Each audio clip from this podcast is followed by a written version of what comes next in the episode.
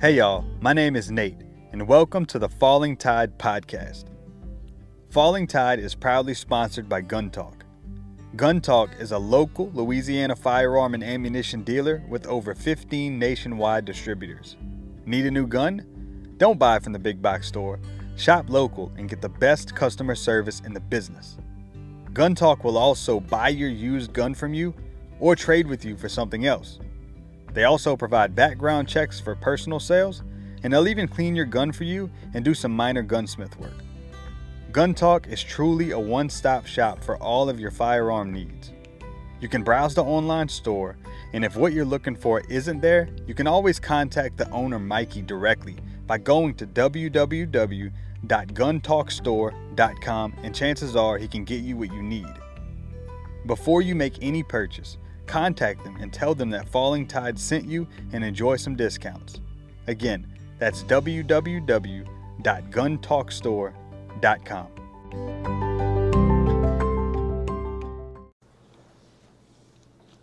All right, you guys, uh, welcome back to the Falling Tide podcast. I know it's been a while.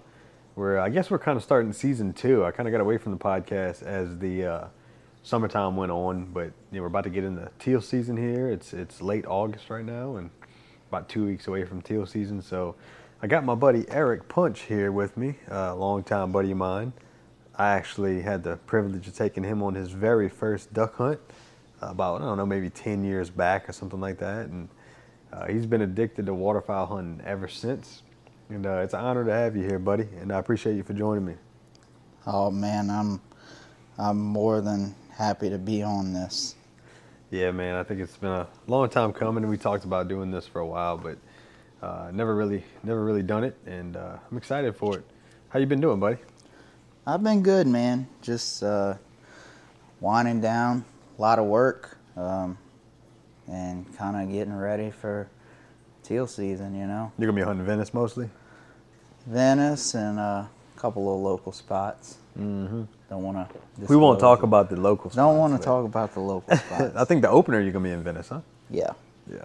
That's usually where you hunt for Venice. I mean, usually hunt for opening morning of teal, Venice. Yeah, the last couple seasons, Venice. Well, not last year because of the hurricane. Kind of put a halt. They wouldn't let nobody down there. But um, yeah, Venice for about the last three years, except Yeah. for last year.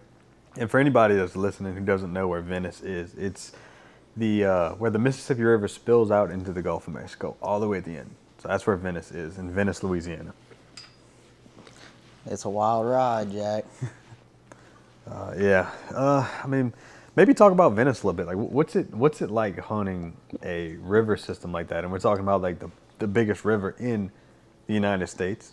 I mean, is it how is it, you know, going down that river and, and hunting like that? Is it It's is it in- something that makes you nervous or is it? It's intimidating. yeah. It's uh, it's terrifying at times. Um, it it takes a lot of it matures you as a boater, for sure, because you gotta really pay attention to like growing up local hunting. You know, when I first got into it on my own boat and stuff, didn't really pay attention to like leeward winds and stuff like that. To riding the leeward banks and stuff. That's all stuff you have to learn. Like you gotta becoming a Venice hunter because I wasn't a Venice hunter, but I go where ducks are, and you know you gotta learn. You really gotta pay attention to your uh, property lines and stuff, and onX and all that stuff. It's just not all the time completely right, and then you know you gotta you gotta learn the fog. There's days I have showed up at the boat launch at 2:30 in the morning and don't leave till 10 because that fog is treacherous and it is it's not the fog it's the ships you don't see and you know most people in mud boats don't really have sonar and uh, i attempted it once and had a crew boat pop up off my bow about 40 yards and uh, yeah it puckered me Yeah. I mean, those crew boats. I mean, they run you know 40 miles an hour. you know. thankfully he had sonar and he seen me and was already slowed down I got you. Yeah. but uh they gave me some uh, nice words I'm sure they did, yeah. but I mean, that's the kind of stuff you need, you know. Uh, I mean, you know, most of my friends, and including myself, we don't we don't make a lot of money, man. We're just normal working class people go hunting. We don't have the money necessarily to have all the safety equipment that you probably should have. Right.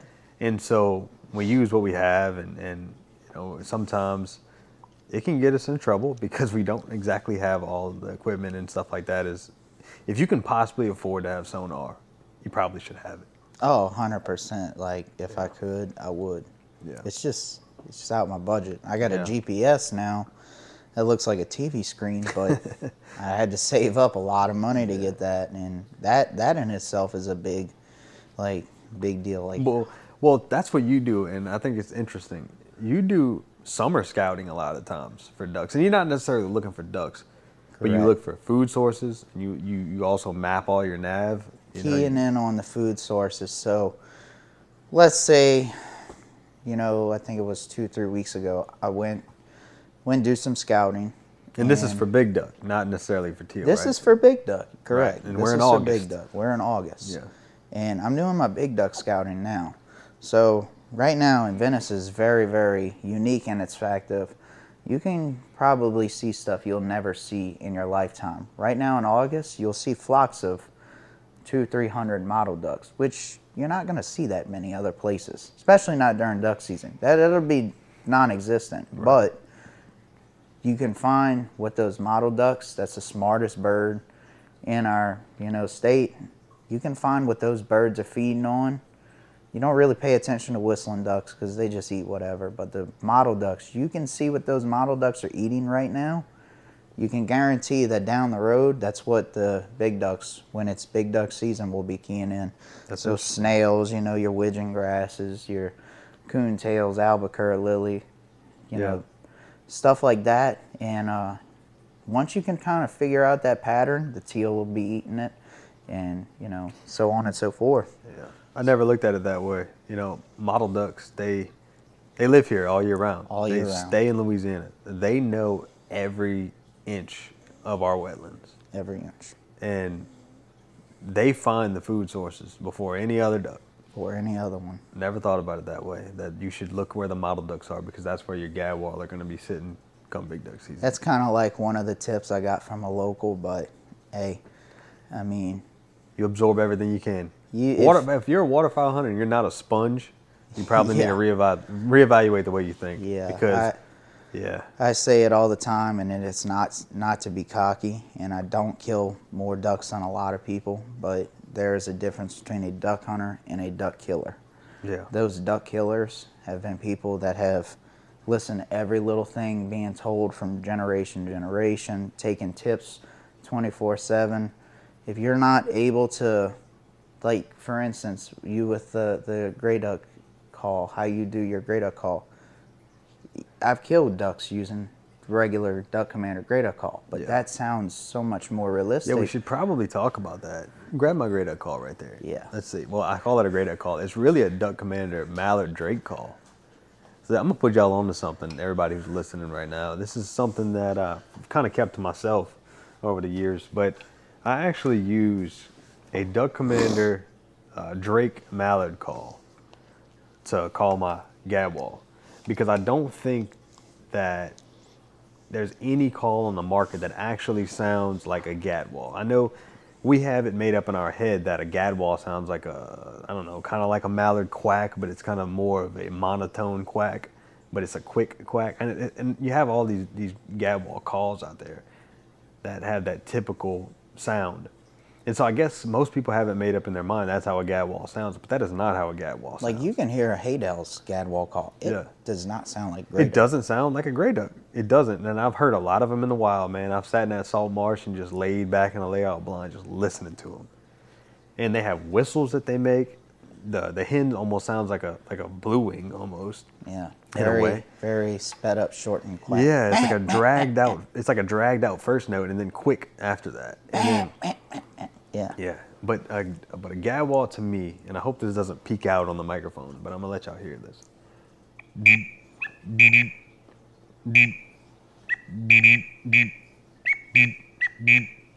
That little whistle that I add in there it really sounds gray ducky to me.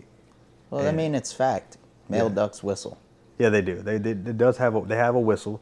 that they make that's mixed in there that you just can't get with a traditional gadwall call. So, yeah, this is just a duck commander mallard drake call. That that one, the green one that looks like a like a big chamber on it, uh, and I just do like a short kind of a sound into it. And uh, I really only have two calls on my lanyard. I have a old DR85 and I have that mallard drake call on my lanyard. That's it. It's- That's the only two um, calls that I have. I'm telling you, dude, it's the small tips of people who are in the field every day that if you pay attention to them and it if it doesn't work for you, it doesn't work for you, but it doesn't hurt to try. Right. That's what'll put you it'll Yeah. put your success rate over the top. And either it will or it won't, but it doesn't hurt to It try. doesn't hurt to try. No, I just I don't know. I, I hear gadwall in the wild, and I want to sound like a gadwall. I don't want to sound like a like a gadwall call that a human being makes Correct. and tells me that that's what they sound like. No, I'm in the wild. I hear a gadwall, and I know what a gadwall sounds like. I want to mimic that, Mm-hmm. like Dale Bordelon does with his cane calls. He has hen mallards at his house and he tries to sound like them. He doesn't care what all of these duck call makers out there are, are making their duck call sound like. He he starts from the ground up and says, "I want to sound like that because that's the real thing." Right. And I think that's, you know, that's kind of what we need to do. And look, there's a lot of good duck calls out there. I'm not trying to trash any duck call companies. Right. And, you know, sometimes, you know, having a, a duck call that may not necessarily sound like a duck, just because it may be a lot louder than a duck, might be the better way to go in certain situations. It's no different than having an oversized decoy. Sometimes being dramatic helps you more mm-hmm. than being subtle and natural. But I don't think anything down here at the end of the flyway beats sounding exactly like the duck. Yeah. You know, especially down here at the end of the flyway, I where ducks have seen everything along the way. You know, It's true, man. Especially on public lands and all that stuff. My brain is ticking 24 7 of how can I be different from the next guy? What can I do that can make a difference, that can change that? There's literally been days that second split, you know it. yeah. Ducks don't want to hear a I'm duck about to call. say you might as well leave these at home, dude. Either don't blow a call at all or gray duck call. Something simple or a widgeon whistle. I, there it is. You just, Yeah. I literally was about I hate to even say that because it's kind of a little secret around here, but you Yeah, know, a little widgeon whistle works really good for gadwall, Oh man. I don't know what it is is- about it, but they like it. They it. love it. They love it, man. Yeah, dude. Um, dude, it's amazing to see your growth over the years. Like to hear your just duck mindset is amazing to me, man. Because like, I remember when I first met you, and you know, I remember we were in class together, and you were just a, I mean, you were just die hard deer hunter, man. You're Oh. killing some bucks now too. I'm not gonna. look, You've always been a killer. I, I can't deny I it. bow hunting brain. You've always been a killer, and most of the time, the old saying, you know, killers kill, man. And once you got your feet wet with duck hunting, I remember the first time me and you went duck hunting together. You were supposed to be filming the duck hunt, and you did. You filmed the duck hunt. This was this was years ago, man, when we were first starting in this whole, you know, content creating world that we're in now. Yeah. And I remember you were working the camera all morning, and me and my brother killed our limit of teal. And I was like, man, you want to hold the gun, bro? You want to, you know? You were like, man, I want to shoot one of these teal. You you thought it looked like something that you might like, and man, that first flock came over and you busted that one. I remember it's kind of, I guess it was kind of a sky bust. It was like a flock that came over the top of us. I remember that. Yeah, I'll never forget it. Your first duck, bang! it was either and you or your it. brother was like, "You sure you ain't ever duck hunting?" Yeah, I think it was Like, Drew that said that. Yeah. Yeah, it was Drew. I think. And uh, and you rolled that first duck, and after that, man, I just I really feel like something switched in your head where you went from a big game hunter to a waterfowl hunter, and it was cool to see. it was in a matter of you, you you went from being my camera guy to sorry Nate, I can't hold a camera no more. yeah, Yeah. And then we went the next day, me and you, and just me and you, and skull drug the skull drug a two man limit. Like I've been doing this my whole life. Yeah, and we, I remember uh, that was the first time I think you said you'd ever seen somebody put a mojo ten foot in the air. But we were hunting over this marsh grass that was pretty tall, and I wanted to get that pike yeah, feet. yeah, exactly. It was tall, man, and uh, we wanted to get their attention from a long ways away because we were just in a random pothole and there was a lot of blinds around. So it was like we really didn't know where the teal were flying through at, and this was just something on the whim. I was just like, all right, let's put this decoy, let's put this this mojo decoy way up high, and let's see what happens. See if we can get their attention across the marsh, and it worked, man. They were they were sneaking up on us too because we didn't we didn't see the ducks coming. It was just like, oh my god, there Just they like were. in the face. There it is. Yeah, it was a tiny pothole in the middle of a broken up marsh, and they were just coming to sit on top of our head. I remember it like it was yesterday, man. Yeah, and that, it's crazy too because like we've had so many better duck hunts than that, you know. But it's just something about those early duck hunts in our waterfowl life that really, you know, uh, set the tone for where we are now. I, I think everybody who really gets into it too, like, you're gonna get to that point where it's either gonna make you or break you. Duck hunting is very, very mental. Oh, I know. Like, it'll drain you. I've had more bad duck hunts than I've had good duck hunts. Same. Same. And there's that point where it's either I'm either gonna push to get better. I mean, it's like it's it's like anything, honestly. It's like sports. You know, how many really good athletes have hit that point where they're like, my career could be over, or I'm gonna push through with this, and I'm gonna be better than I ever was. And I think that's really what it takes to be a public land hunter. You know. Yeah. Yeah, you're gonna you're gonna get your lumps, especially early on. You know, um, Yeah. you know, public land hunting in Louisiana, especially because we have so many duck hunters, and then we have, I don't know, man. It's just the, the mentality of some of these duck hunters is just beyond me. They have no problem setting up 60 yards away from you. Much less setting up in your blind that took you two and a half hours to build, and six boat loads that your buddy's sitting four foot out the top of the boat and stuff, Yeah. and people just Yeah, you know, I This is- understand, totally understand that duck blinds on public land are community blinds. I totally get Correct. that. But me, as somebody who understands how much work that takes, I just don't have it in. It I just don't have it in me to go pull up in somebody else's blind, you know, early in the season. Yeah. Look, late season, if I ain't killing nothing, nothing, and I see a lot of ducks going by empty blind, I don't have no problem going pulling that. right. But opening day, to pull in a blind somebody else made, I just don't have it in me. I just I feel like such an asshole pulling in somebody's blind that I know they worked for hours. Well, it's a respect thing, man. It's it's Yeah. really a respect thing. Yeah, it really is. Like, And I- mean, and, like you said, like it's kind of out of worldly. Some of these people, it's like yeah, you know these people have literally put some sort of time in doing some sort of scouting, Mm-hmm. busted their butts to build this blind, and another thing too just- is man, like we don't know who you're dealing with.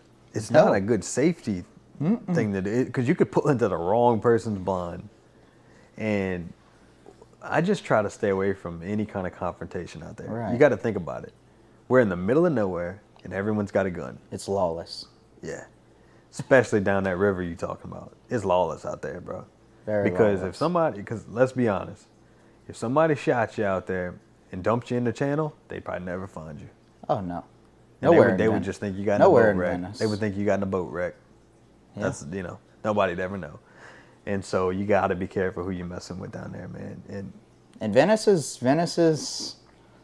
I mean, I'm sure y'all seen the mud boat pages. That incident last year. Venice is very known for people who are. oh, you talking about the guy that pulled the pistol out? Yeah, it's it, people are very protective over their duck blinds, and I'm a Louisiana local. You are too. Mm-hmm. But those Venice locals, they're very Special breed.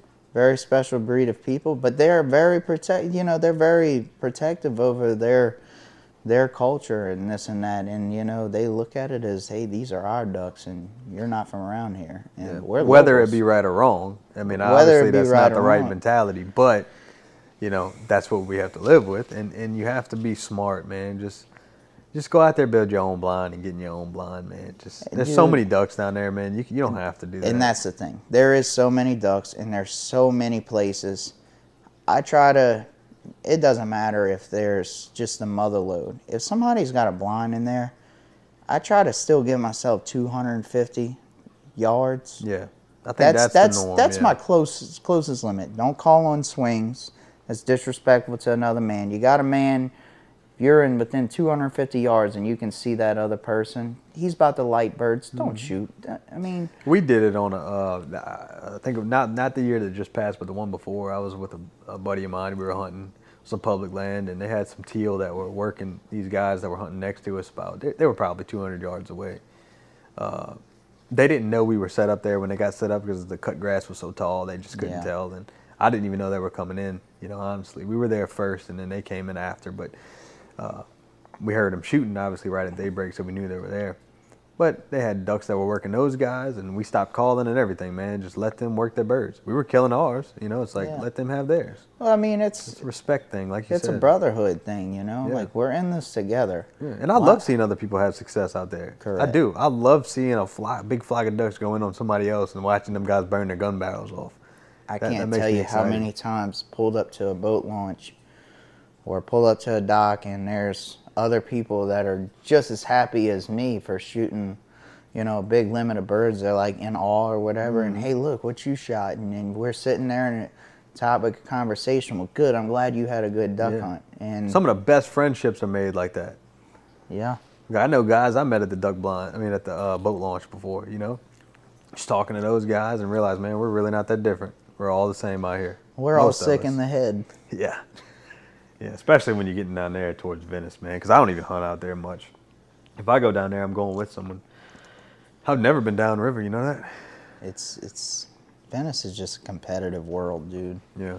It's definitely once you decide you're gonna start hunting Venice, whether it be upriver, downriver, it's you're stepping into a new league.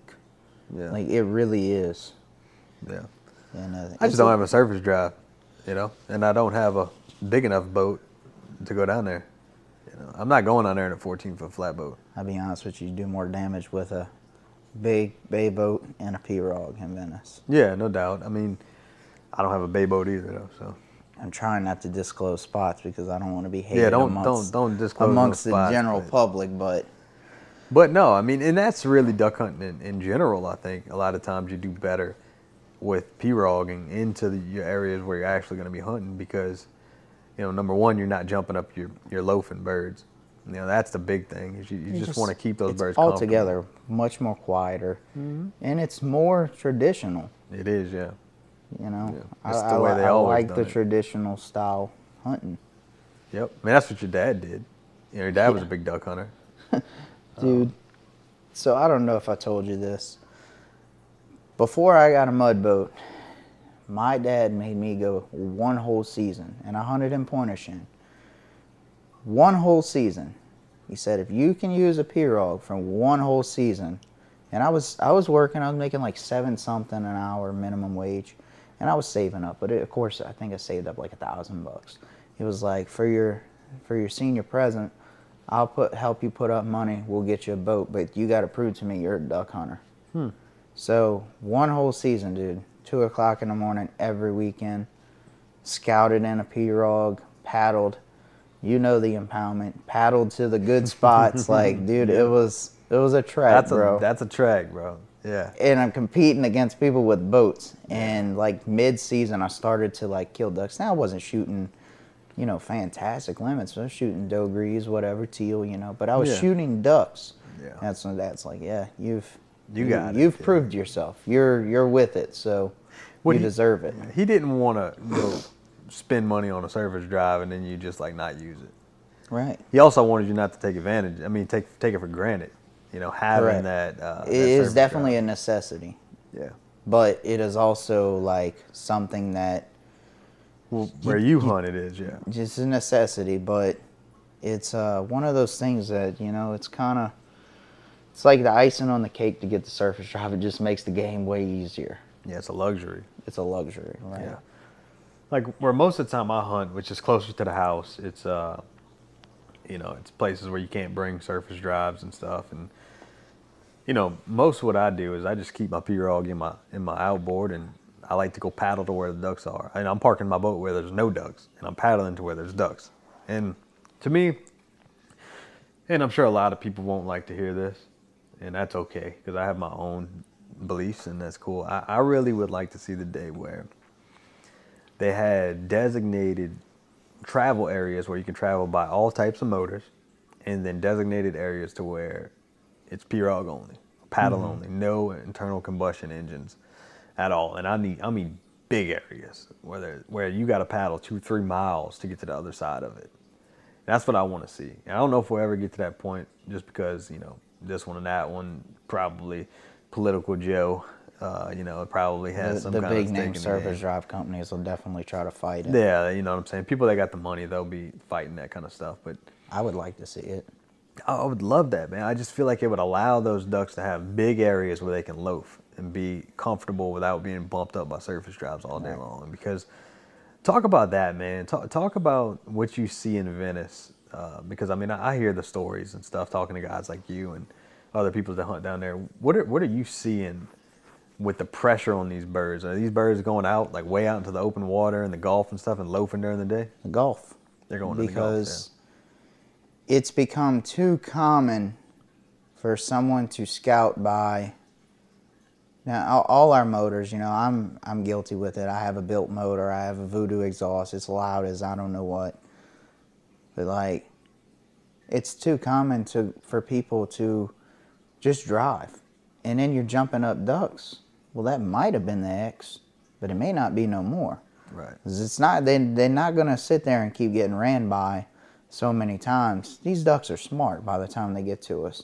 Like how I would scout, I might pick an area and take a run at the pass and legit shut the motor off and let the current drift me out Yeah. and go as far as I can, drop the trolling motor, get back as far as I can, and then start back up. Yeah. Or, you know, vice versa. If I have seen ducks in a certain area, the minute that I see them, spud down, sit and watch. You know, and Mm-hmm. See what they do when they get a little bit of pressure on. just see just see what they do. Even I mean, you're drifting. You might not even spook them if you're two three hundred yards off, and then you crank up and idle, and get way away, then run. But Yeah. it's too common for the for everybody, you know, yeah. to just run. That's not how you scout ducks. No, you don't. Uh, every time I go for on a scouting trip, I got binoculars. Binoculars. You know, and I'm trying to I see them way ahead of time. That's what I'd like to do: is see them Right. way ahead of time, being able to look at them, identify the species that I'm looking at. That's a big thing because if you come across a loaf of 1,500 pintails, you're not gonna go set up on 1,500 pintails because you can only shoot one. Yeah, You know what I mean? so you got to be able to identify the ducks. that is a big thing in Venice. Yeah, Mm. no, especially Venice. Don't don't set up on the pintails. Yeah, because they're gonna it'd be the It's- only it's thing you see. Good to see them in an area, yeah, but it's one. exactly. You're gonna go set up a whole spread, build a blind, everything, just to kill one duck. Like, come on, you know. Yeah, So, unless you're trying to ban hunt. yeah, I mean, or you know, try to find the longest sprig you could possibly find, and then try not to shoot it off when you shoot it. Right. Guilty yeah. of that before. Yeah, you know, uh, I don't know. I, I think, uh, and I think if somebody like you, who does have Voodoo exhaust, who does have a surface drive, can agree that we need to do something about the pressure that these ducks are under from surface drives, I think then we all should probably be able to come to some kind of agreement. It'd be nice, but I really don't. That's just, man, I just don't think that a lot of these guys, and I don't know what it is about, and it could be everywhere, man, but I, I feel like in Louisiana, a lot of guys have a big disconnect with, uh, I, don't, I don't know what it is, man. That's just so many people just feel so disconnected to me Yeah. from what really matters in waterfowl hunting Yeah. you know, you go, you talk to guys in Kansas, you talk to guys in Missouri, you talk to guys. I was just on the Duck Gun Chronicles podcast talking to a guy in Indiana, who's the guy who hosts the podcast, Jordan, and then Elliot, who's out in Kansas. You talk to these guys, and you know they fully understand, you know what, like how you can't just ride around and jump up ducks. You know, you just got to try to keep them comfortable sitting down in their, their loafing area.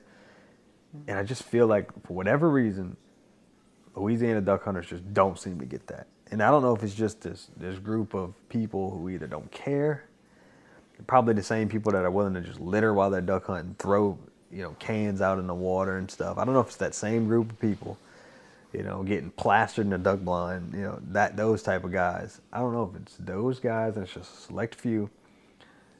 that's ruining it for everybody, or is it really just a big disconnect with Louisiana duck hunters? I think I a don't know what lot of it is is that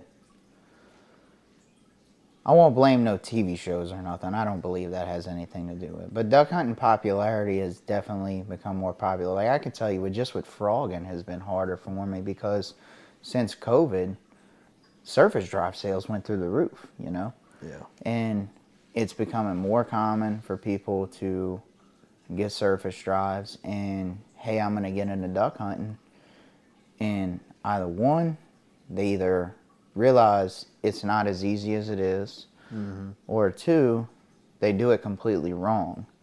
Your dad grew up in duck hunting. My dad my family grew up in duck hunting. And we mm-hmm. have multiple friends that our fam- their families grew up in duck hunting.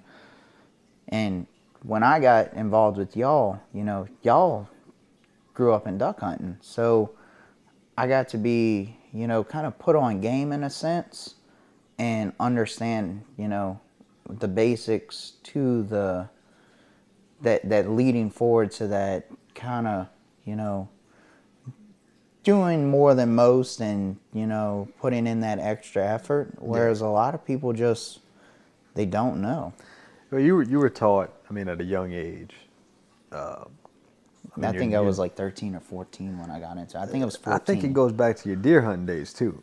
You know, you had you grew up in a family of hunters, traditional hunters, hunters that hunted for generations. Right. And so they right off the bat, I mean, they taught you the importance of conservation. They taught you safety. Yeah. You know, they taught you the basics. I mean, the fundamentals of. And I think what you're having now is a lot of you know first generation duck hunters, Yeah. guys that just that think it's a wave. Yeah. You know, they're just riding the wave. I got a buddy that he is uh, he's been riding the struggle bus, and um, a friend of ours got us together and stuff. And just the other day, you know, sending him pictures of duck hunts at this one WMA and videos and stuff. And this dude's just amazed. Like, I can't even believe you killed that out there. Like, what do you know that I don't know? Yeah. And it's little things like tips. My dad hunted this place.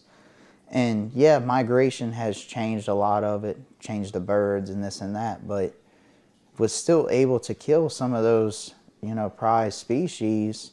And it's not like back in the day when they would have hundreds of ducks, but I was still able to kill, you know, those prize species mm-hmm. using time frames, scouting this way and this and that, and little things that's generational pass downs that it may not all the way work, but it's got me on game more than than the guy who has no idea what he's doing. Right. it's not about going find a good cut grass patch and throwing a decoy spread. It's about knowing those little tips and secrets. You know, and I understand that a lot of people weren't fortunate enough to grow up in a family that duck hunted, mm-hmm. and and I'm hoping that Falling Tide becomes that brand that a lot of these first time generation duck hunters can come to and learn and learn. I'm hoping that we're putting it out there the right way to do stuff. I know we goof off and we joke around and stuff, but at the, but at the end of the day, everyone that's involved with Falling Tide believes in conservation. We believe in traditions. You know, we believe in doing things the right way, doing them safely. We believe in, you know, just we try to be a gentleman out there. You know, uh, some people might have a different def- definition for gentleman, but I believe that we do stuff the right way. And I would love for the first generation duck hunters to, you know, take note of that and, and look more towards what we're doing and um, not look at Snapchat necessarily or TikTok for the way to be a duck hunter because there's a lot of goofballs out there that, that put stuff out there. And I just feel like, um, you know, I think the first generation duck hunters just need to be exposed to the right, the right, uh, the right content. I guess a lot of people are doing it the wrong way, man. I mean, I've literally been on a somewhat of an X Mm-hmm. and terrified to even take a picture. Yeah. And just in that moment was like, hey, snap a picture, post it to Instagram. Not a blind in sight. Go back, take my dad. There's 10 duck blinds around me. Dang. Literally pulled up and was like, yep, this is, this run, turn around and left. I mean, the wrong tree was in the picture. Yeah. And too many people are doing that. It's just jealousy. and it's sad. I don't like that, man. I feel like, you know, if you can't go out and find find ducks yourself, and and get get a spot that's away from everybody else, then, you know, you probably you probably need to stop duck hunting, man, because. Yeah, it's doing. You're doing it. The And no, wrong there's a lot of people, and there's nothing wrong with this. There's a lot of people that just want to go to the same couple spots. You know, if they kill three birds, they kill six birds, they kill one bird. It doesn't really matter. They just want to be out there. And nothing that's wrong with them people, man. Like nothing is- wrong with that. There's nothing wrong with that. Limits don't don't control duck hunt. Not at all. Not at all, dude. I'm. I think a, a, what makes a real duck hunter is somebody who just appreciates duck hunting, doesn't im- impose on other people, doesn't uh, look to other people to find ducks.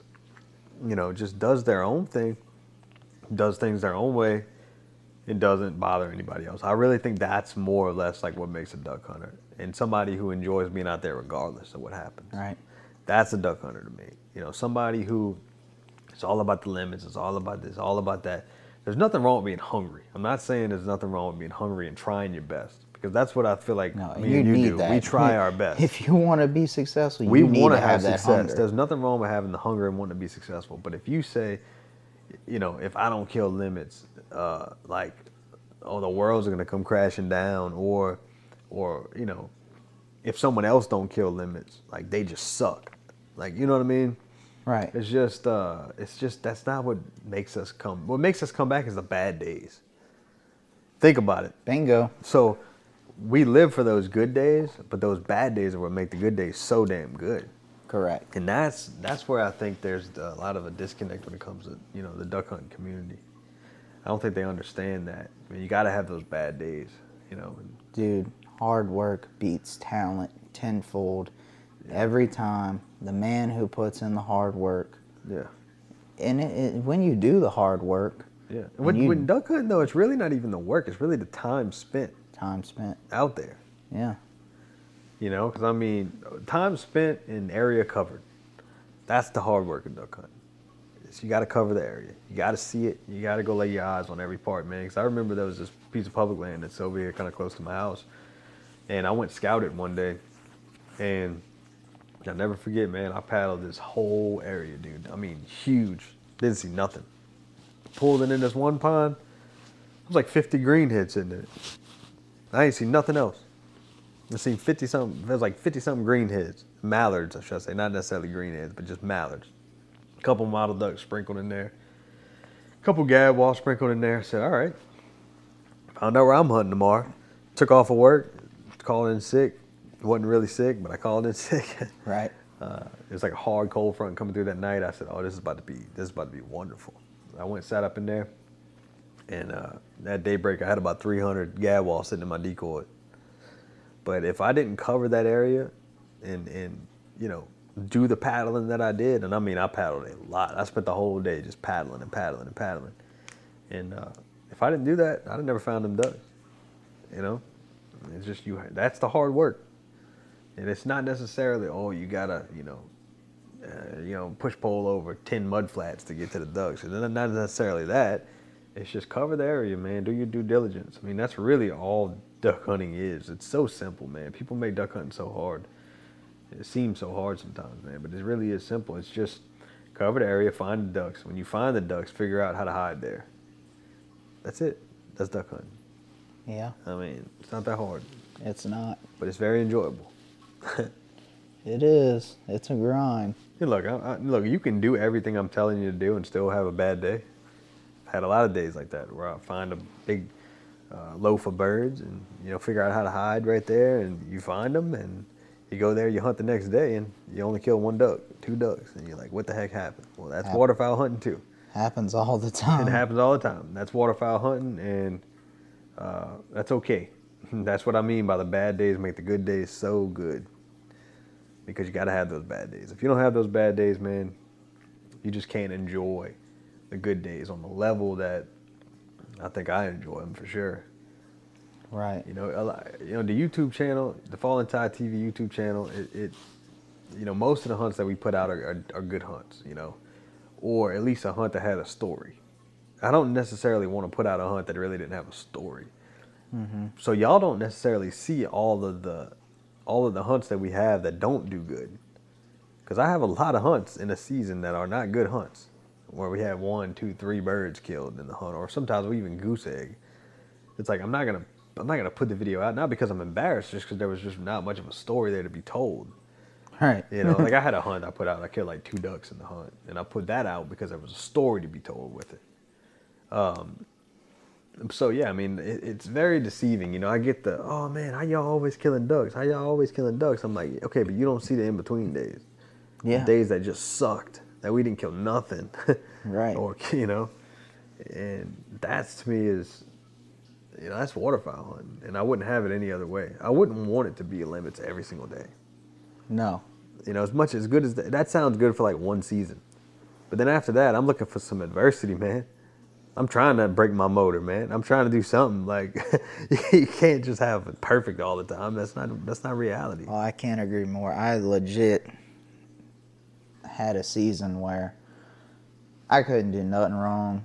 I legit had these birds down to time frame, dude. Like, wake up, go fishing, eat breakfast, you know, hang out, drink a beer or two, and all right, it's about that time, and ease my way, throw decoys so leisurely, and then hop in the blind, and then Wear them out. Huh? wear their ass out. And then then comes last season where it was like, here we go, boys.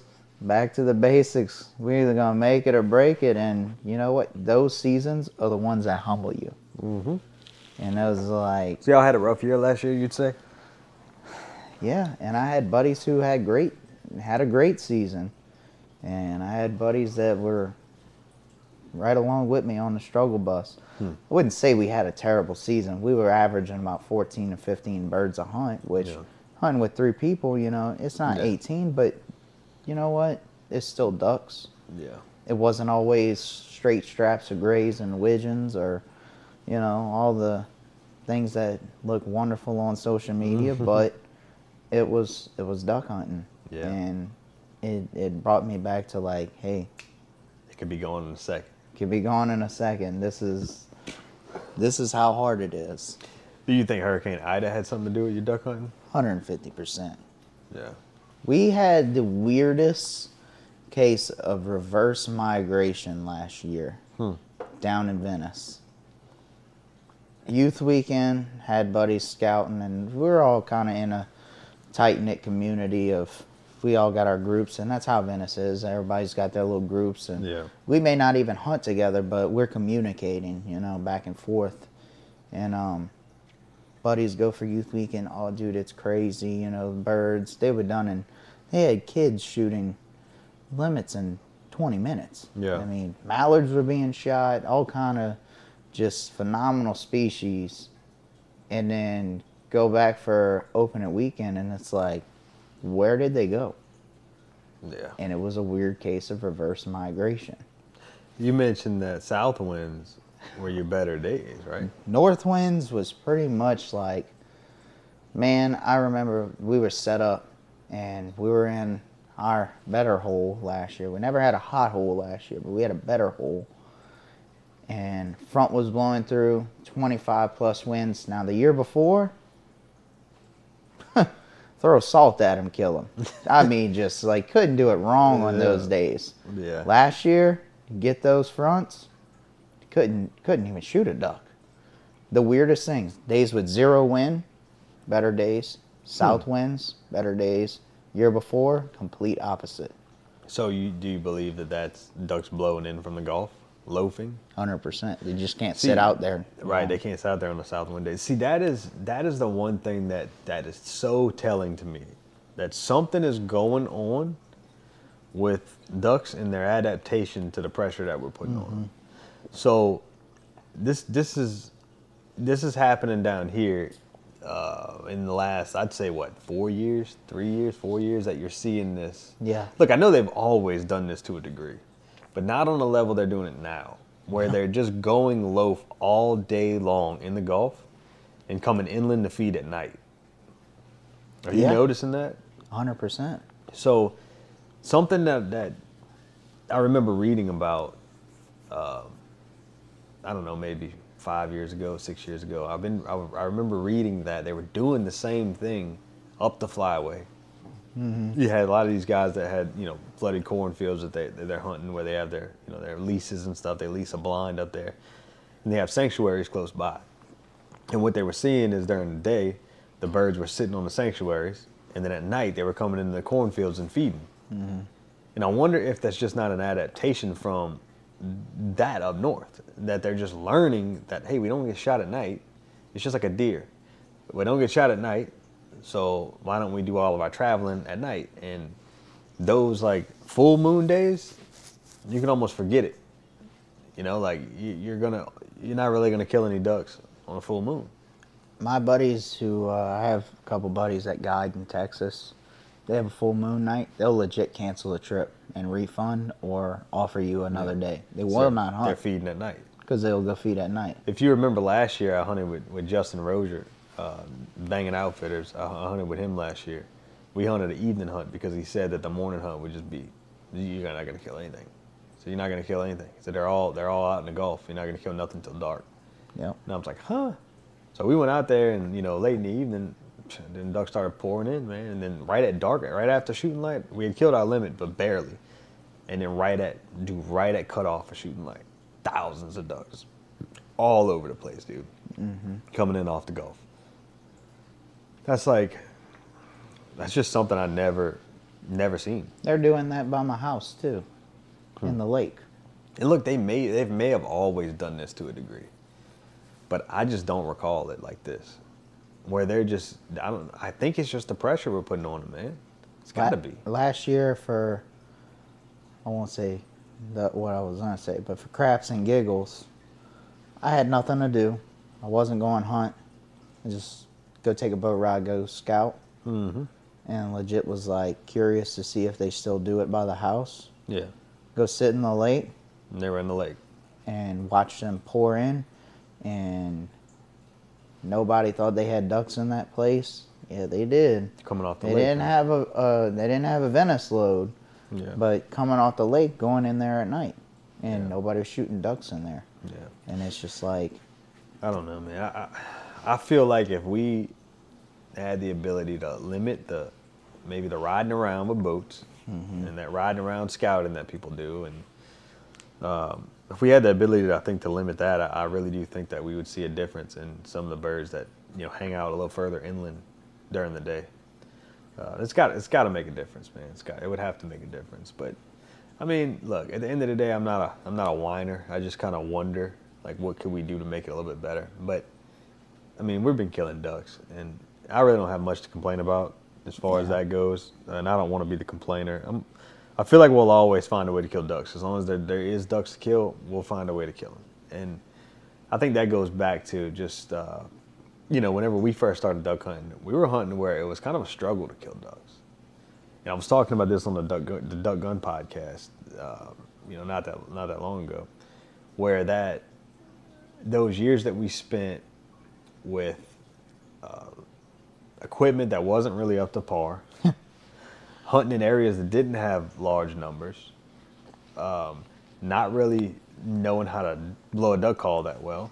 Yeah. I mean, all of these things that whenever you're first starting out, I think that the struggles that we endured through those years help us tremendously with this new age of duck hunting that we're living through right now, where we understand what it's like to hunt with low margin for error.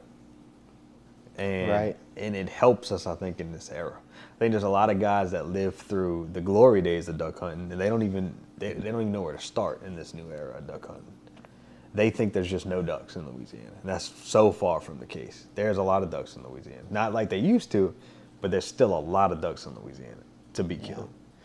Yeah. Um, and I think there's also this new age of duck hunter that comes in that just may not quite understand how much it takes to be a duck hunter and also just doesn't have the opportunities to to have the the good days and the bad days. They just don't. They just they're not hunting in an area where they have enough opportunity to learn waterfowl hunting. And I think that we're kind of in that in between era where we're having success because we've kind of seen a little bit of both eras. Been there, done that. Yeah. Um, we had the little the tail end of the good days, and we filtered into the days that we live now. It's just this high pressure, um, you know, lower number of birds, higher pressure era that we're living through right now.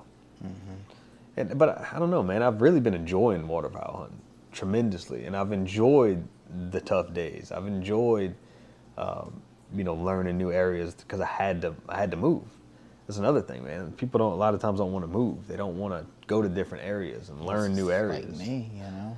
You know, like I grew up hunting one area, and if I would have never left that area, I would only be shooting ringnecks and dos gris right now. Right. You know, and I had to I had to go somewhere else. I I want to shoot some puddle ducks too. You know.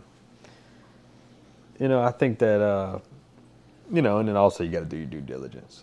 You know, which I think we've done over the last few years in the new areas that I've been hunting. Doing our due diligence, just really learning what the birds are doing in those areas. You know, I mean, look, eh, I don't think anyone possible can be a perfect duck hunter. There's no such thing. I don't think it's a perfect duck hunter. But you, you know, you strive to get better every single year. You look at the things that you could have done better. You try to learn from, you know, duck behaviors and what they're what they're doing, and you try to get better and better. And, um, you know, I've been pleased where we're at the last few years. Um, I, I do. I would like to get down that river at some point, though. I would like to see what that's about. It's Never been there. It's otherworldly, dude. I need to get down there with you, bro. You're more than welcome anytime. Yeah, I've been I've been sticking to kind of staying closer to home. You know, especially last year with the baby and everything. I really tried to stay closer to home. I had a lot more time off though, so that helped. That helped with you know being able to stay on the birds all year. Uh, I had six weeks off of parental leave. That was pretty cool. Take advantage of it. Took advantage of that big time during the duck season. Yeah, I'm not gonna have that this year, so it kind of sucks. But hey, man, it's all good. I appreciated it. That's the only thing. You gotta appreciate the little wins, you know. Right. Yep. Yeah, What's your favorite duck, dude?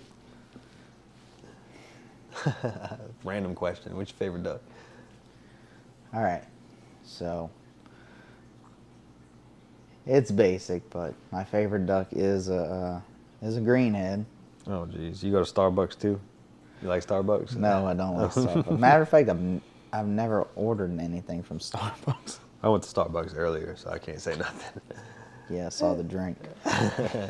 nice purple drink. I don't even know what it's called. So, if I was to say my favorite marsh bird, would have to be a widgeon. That's such a that's such a tough. My favorite duck to hunt is a gray duck. What? Hold on a second. You got me so confused right now. Your favorite duck is a mallard, but your favorite marsh duck is a widgeon. But your favorite duck to hunt is a gray duck. Yeah. How does that even? How does that make sense? Okay, so Explain it. I've been on a mallard kick for I don't know. I've never really got to skull drag mallards. I got to go to Texas with some buddies last year, and we did a mallard skull dragging. I don't know who you are. I ain't going to answer. Somebody calling you? Yeah, I don't know who that is. so, Louisiana, we get mallards. They're uh, they're about as unique and um, hard to hunt as a gray duck, and it's it's a never-ending lesson and a kick in the butt because uh, never really never really skull drug them, but managed to shoot a few, and it's just like one of those hunts is like, yeah, well, I mean, hey, we shot three or four today. I'm more than proud of it. Yeah. So a greenhead, you say is your your favorite, but what is it about a, a gray duck hunt for you that does it? Because like, there's a lot of people who duck hunt that like, especially up the flyway, they don't even shoot a gray duck. I know. My They dad said back in the day when they had ducks, gray duck was a trash duck to them. I'm like, wow. Man, I love shooting gray ducks. Was- they were mallard, widgeon, pintail purists, but Man. they were in that I era. They could be. They didn't What, what is it for you about a gray duck that does it? They're a damn challenging bird. They really are. Yeah. I think they're the smartest bird we have down here. They're they're such an intelligent bird. They're putting a pattern on you as quick as you're putting a pattern on them. And it's funny because you go up the flyway and people say they're dumb. They are dumb because in Texas I hunted them last year. They're about as stupid as a Tweety bird. Yeah, I don't know, man. I I find that I guess the areas that I hunt them. So all right, a freshwater hunt on a gray duck, I don't find that they decoy quite as good, and I don't know why that is. But I find I have to like talk to them a little bit in the fresh marsh, and I don't know what. It, I don't know if it's just because there's feed everywhere, and there's like birds everywhere. Like there's a lot of coots in the fresh marsh. I don't know if they just they have so many options with that, and then you go to the salt marsh, and you don't even have to blow a duck call. You can just stay hidden, stay quiet, stay still, and you know you get in some of those small little lagoons with you know eight decoys or so, and they just come and they come out the stratosphere, and they come straight in. They don't even think twice. They don't even make a pass. They just come straight in. And I don't know if it's because they're really comfortable out there in that open salt marsh where there's just no other hunters out there, and they're they're just comfortable, or maybe it's just like a lot of times it's late morning birds, so maybe they've gotten their belly full and they just want to come in and just relax, and they think that's just a couple birds in a in a cove just chilling, and so they just come in and they just they you know they don't really they don't even have a lot on their mind, I guess. They're just kind of relaxed and chilling. I don't know if that's what it is, but what? But man, them, them dang gray ducks in that salt marsh decoy better than any bird that I've ever hunted, and they just And that's why I they like do it it 'em. right. They just do it right every single time. They are a bird that they have their own diversity. Yeah. You can hunt a gray duck many, many ways. yeah, you In different situations, Yeah, they react different. It's it's pretty nuts, and that's why I like them. yeah. I think the widgeon's just my favorite bird as far as they're just a gorgeous duck. They are gorgeous. They make a beautiful sound too. God, Yeah, and it's amazing. They seem so like just smaller and beautiful and like delicate, but Yeah. they're such a bully. yeah, They steal the food out of other ducks' mouths. Like it's so weird that they they're such a bully yet they seem so chill at the same time. they're uh, they're definitely pretty. Yeah, I love them, man. I love a widgeon. I've only shot a few widgeons in my life, man. Maybe a handful. Shot a few in Kansas and I shot a few close to home, but uh, yeah, man, just I love widgeon. I don't get enough opportunity to shoot widgeon. No, I wish we had more of them. And we have a lot. I'm not saying we don't have many. We do have a lot of widgeon, but some places like Pacific Northwest, dude, is just loaded with widgeon up there. Washington, Oregon, like South that area. Texas. South Texas is a lot. Go Wow. go go look up a South Texas salt marsh hunt. Pintails and widgeons. That's crazy. That's crazy. I thought it was just all redheads and grays in South Texas. Dude, it's nuts. Dang. Yeah, never been down there, so I wouldn't know. Our best year that that year that I had that really good year, there Yeah. was just we killed a, wit, a Drake widgeon a hunt. Reason Yeah. being that storm hit South Texas. Mm. Widgeons bopped over Really? Straight up. Hmm. Because I have a buddy who has a buddy who guides over there, has an outfit. I was like, we lost all our widgeons, and my friend's like, they're all over here, dude. Yeah. Dude, I got to piss. Let's take a break. All right, y'all, we're back. We had to go make a piss break. The uh, them beers just going right through us.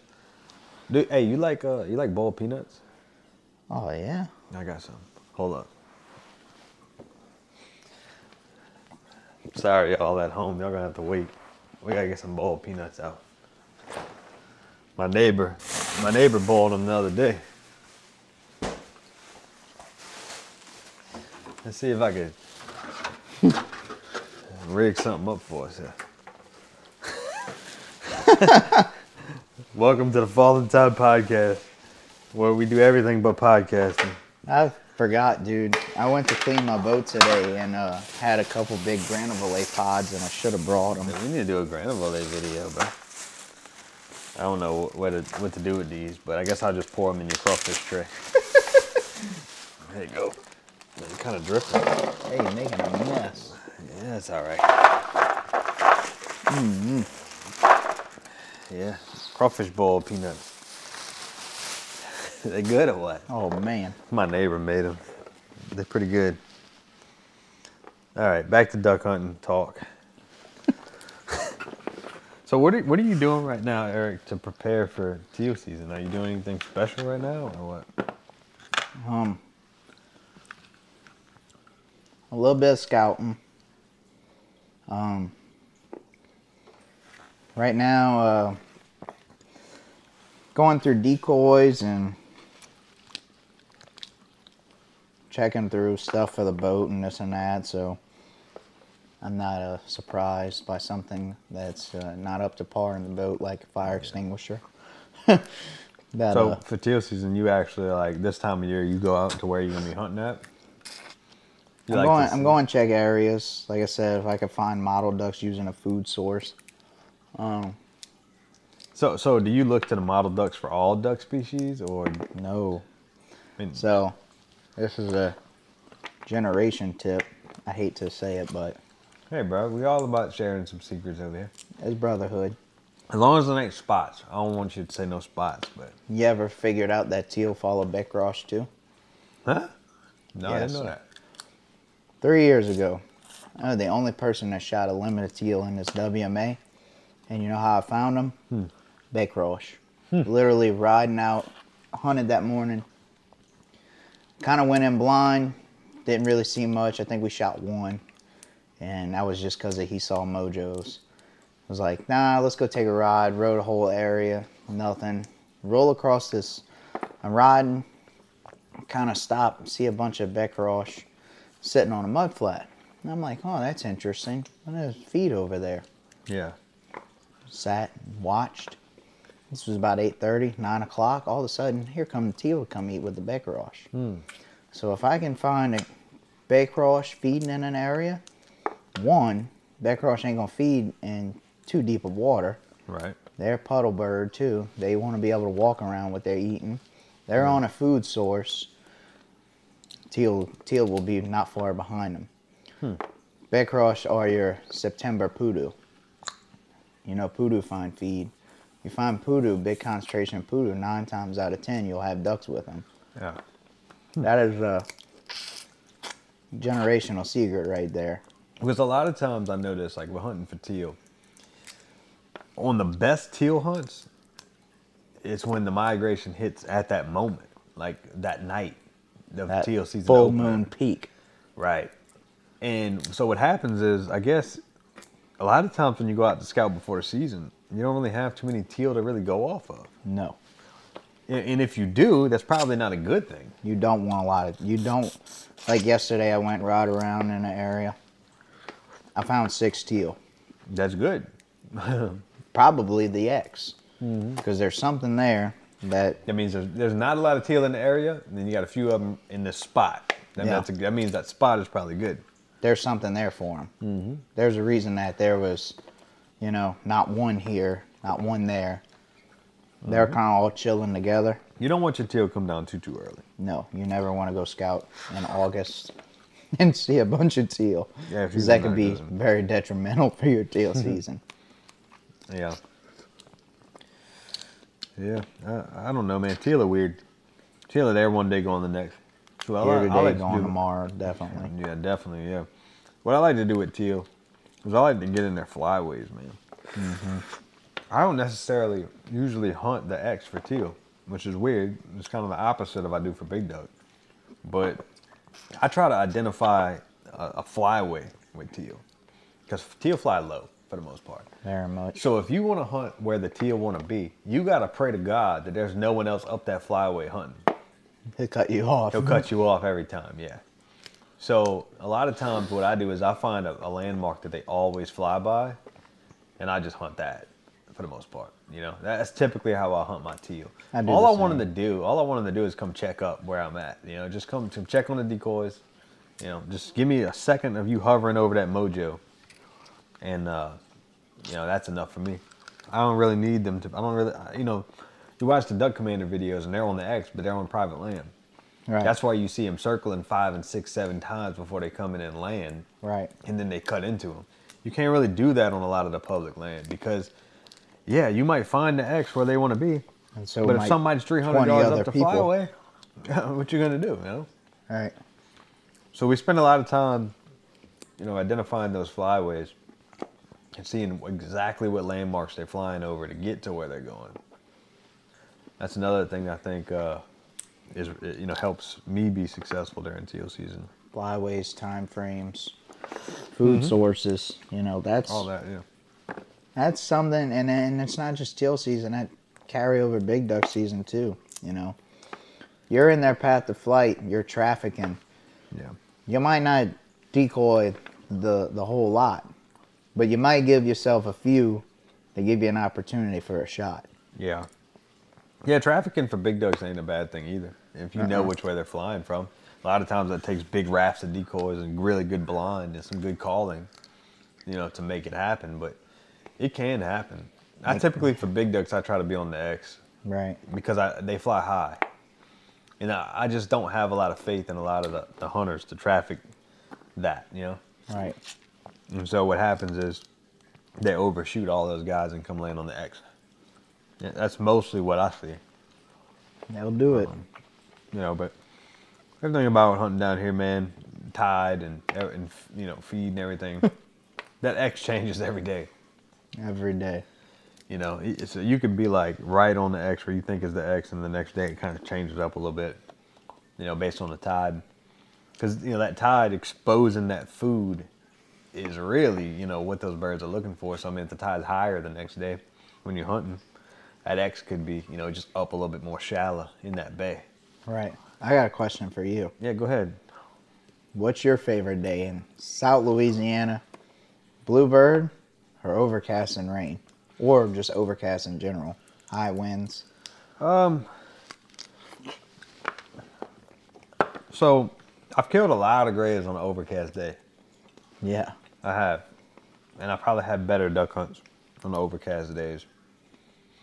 But it's something about them bluebird days where those grays come out of the stratosphere. That's when like. they stratosphere. Mm-hmm. When they come up from way up high and they come down and land, there's something about that that I just can't get enough of. Right. But I mean, I probably kill more ducks on an overcast day though. So I don't know. It's it's hard to say. It depends on what I'm prioritizing. Am I'm I right- I'm right like a you. like a beautiful, you know, stratospheric, you know, gray ducks getting real vertical? Tornado and then Yeah, I maple mean, leaf and exactly. Am I prioritizing that or am I prioritizing stacking bodies? I don't I don't know. I'd have to say like what's your what's your preferred day like? You know? I also think a lot of those blueberry days are, are kind of hot and stagnant sometimes. Yeah. that kind of bothers me. I like that kind of misty, you know, 50 degrees, overcast. I like those days. Separate the men from the boys days. Nah, I don't. I mean, yeah, I guess, but I don't. I like it. I don't think it separates me from much. I really love. I just love those days. I like that misty rain. You know, those nasty days. I like it. I'd have to say it's it's the overcast and the nasty for me. Mm-hmm. I mean, dude, pull up to a book. I can't tell you how many countless times they're predicting rain and this and that. I used to get a kick out of. My dad would too. like I cannot believe you're gonna actually go hunting in that tomorrow. Up to the boat launch, and I am the only boat launching that morning Because you dumb. and go out there. yeah, because I'm dumb. Go out there and sit through a torrential downpour and freeze my butt off, and it turns out to be one. I don't even know if it's just that it was a better day. The ducks were more cooperative, or it was just like way more rewarding. Like, look what I put myself through, Yeah. and this is what I got. I've I had some know. some really good hunts on nasty days. You know, I don't know. It's a hard one for me because I just really like seeing those gray ducks get vertical like that on those those bluebird Right. days. You know, I don't know. It's weird. I, I do find them to be, you know, a little bit more skittish on those days though. They can see more from higher. Yeah. But they also can see you less, which I think makes them more skittish. It depends on where the sun is, but I mean, if you you got a good blind that's got good that'll cast a good shadow, they don't see you. They won't see you on those blueberry days. The sun will kind of blind them a little bit. But those overcast days, I think they get more comfortable because they can see more. But if you have a good blind, that means you got that means they won't see you, and they're more comfortable because they can see so much. I didn't think of that. Th- th- Those uh, those overcast days take the shadows out of the picture. You know, And your white face can be seen. Your white seen face better. will be seen better. Yeah. yeah. So I, I find that I don't know. I remember hunting on the coast in the salt marsh and having, I mean, nice flocks of, of uh, gray ducks coming in. You know, on those those misty, overcast days. I mean, nice flocks. I mean, you know, 10, 12 at a time. Coming feet down in the decoys. That's rare. You don't see that too much. And you ain't gonna see that on the bluebird days. I don't find. Oh, usually on the bluebird days, you're getting those singles and doubles, and you know you might have a flock of ten flying that four might break off of and come in, but they're coming from the freaking stratosphere. I don't know. Probably overcast. I'd probably pick overcast if I had to choose. Got another good question for you. Go ahead, buddy. Not too often people ask me questions on the podcast. I like this. Consistent singles and doubles and triples or big flocks? Oh, easily consistent doubles and triples, dude. It makes her a way funner. Oh, way better, man. What? I don't even. I don't ever want to see a big flock if I can help it. I like the singles, the doubles, the triples all day. Just just those little waves of them where Right. you get every 10, 15 minutes a double comes in. Yeah. Those are the best days, man, because you can really pick your shots. You know, um, you don't have to shoot in those big flocks. I, I don't really like to educate those big flocks. Yeah, I was about to say the, the education that you're putting Yeah. into big flocks is is just horrible for me. Man, I- my picture perfect gray duck hunt probably is, I don't know, about 45, 50 degrees. Um, about 10 mile an hour wind, nothing too crazy, probably a little mist in the air. And flocks of, you know, twos and threes coming in, you know, every 20 minutes or so. Where you Right. have time to get out, go get the ducks, come back, get blind in, and then the next group will be coming. Kind of settle and chill. And Yeah, you can the- kind of get settled back in. Yeah. Yeah. That's my favorite hunts, man. That, that hunt, duck hunt don't get no better than that to me. And like those days where you you seeing enough ducks where you know you're gonna get them. Mm-hmm. I don't know why. Look, I I enjoy the days where you know like the limit kind of sneaks up on us. Like you ain't quite sure if you're ever gonna get a limit Yeah. until, until it happens, and you're like, oh my god, this was an awesome hunt. Right. But the whole hunt, you were kind of stressing a little bit. Yeah. Is it gonna happen? I like the hunts where like I I know it's gonna happen. Let me just relax and soak this in. Yeah. I like those hunts better. I think I think I could agree. so. I don't know, man. It's uh, duck hunting is a wonderful thing, my brother. And so are these ball peanuts. I'm sitting here enjoying the heck out of these ball peanuts right now. Oh, I'm a big boy. I'm hungry. They're going down good. Yes, sir. Shoot. Yeah, man. I have to say, you definitely changed my life when you introduced ducks to me. Yeah, I'm sorry. I don't know if I changed your life for the better or not, but A lot of ruined relationships. I'm about to say, didn't you like just get divorced over ducks or something? or is that too much information? It's definitely a stressing point. I'm sorry, bro. Um, you'll definitely uh, adjust some things in your life, you know, if you just so happen to get into duck hunting. Amen. I do not recommend it for anyone who's like married, has kids already, No, if you're a deer hunter, stay a deer hunter. especially. um, just stay deer hunting. I mean, deer hunting don't ruin relationships too much. No. Duck hunting will. Duck hunting is a different, a different kind of sport. It's about the closest thing to addiction that won't get you put in jail as you can get. Yeah.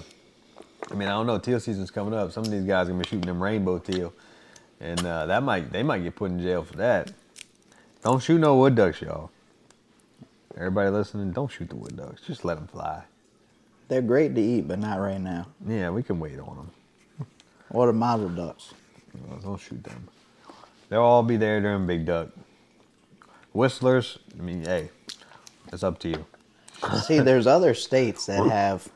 You can shoot wood ducks during teal season. You know, there. I, I'm Go to pretty- Florida. I'm pretty sure there's a state you could shoot a whistling duck during teal Oh, season. I don't know about that, but I don't know. Florida, I believe, has a wood duck season. Oh, like during teal season, you can shoot woodies. I think. Forgive me if I'm lying, but I'm pretty sure. I think it is Florida. I think there's like a two or three other states because they just really don't get a teal season. Yeah. So it's like, It's you know, really like give you wood duck something to warm up on. Yeah. They need to open it up over here for you to shoot whistlers during teal season, man. Oh my gosh. Too many whistlers. Oh. Everywhere. Dude, they're everywhere, bro. I've shot a couple of them during Big Duck, but they're rare. Dude, I shot some in January during Big Duck season. You know that? No kidding. Yeah. Me and my brother were hunting together before I started the channel. And uh we had a flock come in and we cut six out of it. They they almost decoy like geese. Sometimes they don't even decoy. Sometimes they just fly over. Give you that hover. yeah, they just kind of hover over you. I had some come in last year during teal season before daylight. And they are they are kind of nocturnal too. It seems like. oh yeah, definitely. But talk about good eating. I'm on my last peanut here, bro. Good lord, man. Oh, dude, I've been tearing them up. Goodness. I know, man. Look at this. Dude, I've just been murdering these peanuts. like they did something to me. He's working on his limits of peanuts. I just hit my limit just now, bro. Look at that. oh my gosh. That's got to be a four man right there. No, dog. Get out of there. My dog's trying to eat the peanuts, y'all. Yeah, dude, whistling duck is a fine table fare. Oh, bro. That's the one thing that I think gets kind of lost in the wash there, man, is that people don't realize just how good a whistling duck is. I've heard people say that's trash and all of this kind of stuff. Man, they, they can give them all to me then, because I love a whistling duck. Oh, yeah. Me and my wife sat here and, and ate them. Uh, that time I shot them ones in, in January. Me and my wife sat here and ate them up, man. We loved them. They're great. And then they got some nice legs on them and stuff. Yeah, man. The drumsticks on them are The delicious. legs are like drumsticks. Mm-hmm. Man, you know what was crazy? Hmm. As I had people tell me snow geese taste bad. I wouldn't know. I ain't shot enough. I've never had a bad taste in snow goose. Really? Hmm. I wouldn't know. I know I've had speckle belly and they taste delicious. As a ribeye of a sky right there. Dude, that thing is delicious. I want to try them sandhills, man. People say the sandhills taste even better. I can't imagine. They say it does. They say Like- them sandhill cranes taste better than a speckle belly. Like, I can't even imagine how good that is. Yeah. That's All they do is eat the same thing we eating right now. peanuts. I don't think they boil them, but I'm sure they wouldn't discriminate, you know. That would be a interesting bird. Boy, it tastes like you got some crab ball in him. Yes, indeed, man. Shoot, I wish they'd open up the dang bec-croche season. That would be nice. My friend Jared, but outside the levees, he's got a shirt that says "Legalize it, subsidize it," and it's got a bec-croche on it. It looks like it, and it looks like a marijuana leaf around it. no lie, though, man. Before I knew what duck hunting was, and before I knew what how illegal that was, I had a friend of mine. I'm not trying to incriminate nobody. That's a fine tasting bird. Yep. no Well, lie. I, I don't think any of us will say that we've never tried it before. I wouldn't. I'm not gonna lie to you. I've tried it before, and it's pretty dang good. I have to say. I don't care. Look, I don't care what nobody says, man. They can try to incriminate me, but there's statute of limitations on that stuff. I don't give a damn. there's got to be a statute of limitations, right? Yeah. I'm pretty I can't sure get in my, trouble for something that happened when I was a kid. I was a different person then, you know. Yeah, it was back when I thought robins were legal. Oh man. I'll never forget, man. There was a road my dad used to work on. It was an old gravel road. They had no houses, no nothing, just oak trees on either side. Old gravel road. I didn't think nothing of it. I get dropped off with a five gallon bucket and two boxes of shells and a backpack. That was my dad's way of keeping me out of trouble. Go turn them loose, and if it moved, it flew, it died. And I y'all, mean, and y'all ate it, huh? Oh, did we eat it? I come back with squirrels, blackbirds, robins, doves. No, I never shot the peckers. Did I shot a woodpecker one time when I was a kid, and uh, we ate that. It's pretty good. It's pretty good. I ain't gonna lie. kind of tastes like bark. No, it didn't taste like bark. It tasted like another bird. I don't know. It didn't have a two by four taste, huh? No, no, it didn't. It tasted pretty good. No splinters in the meat. It had a little bit of a cedar smell.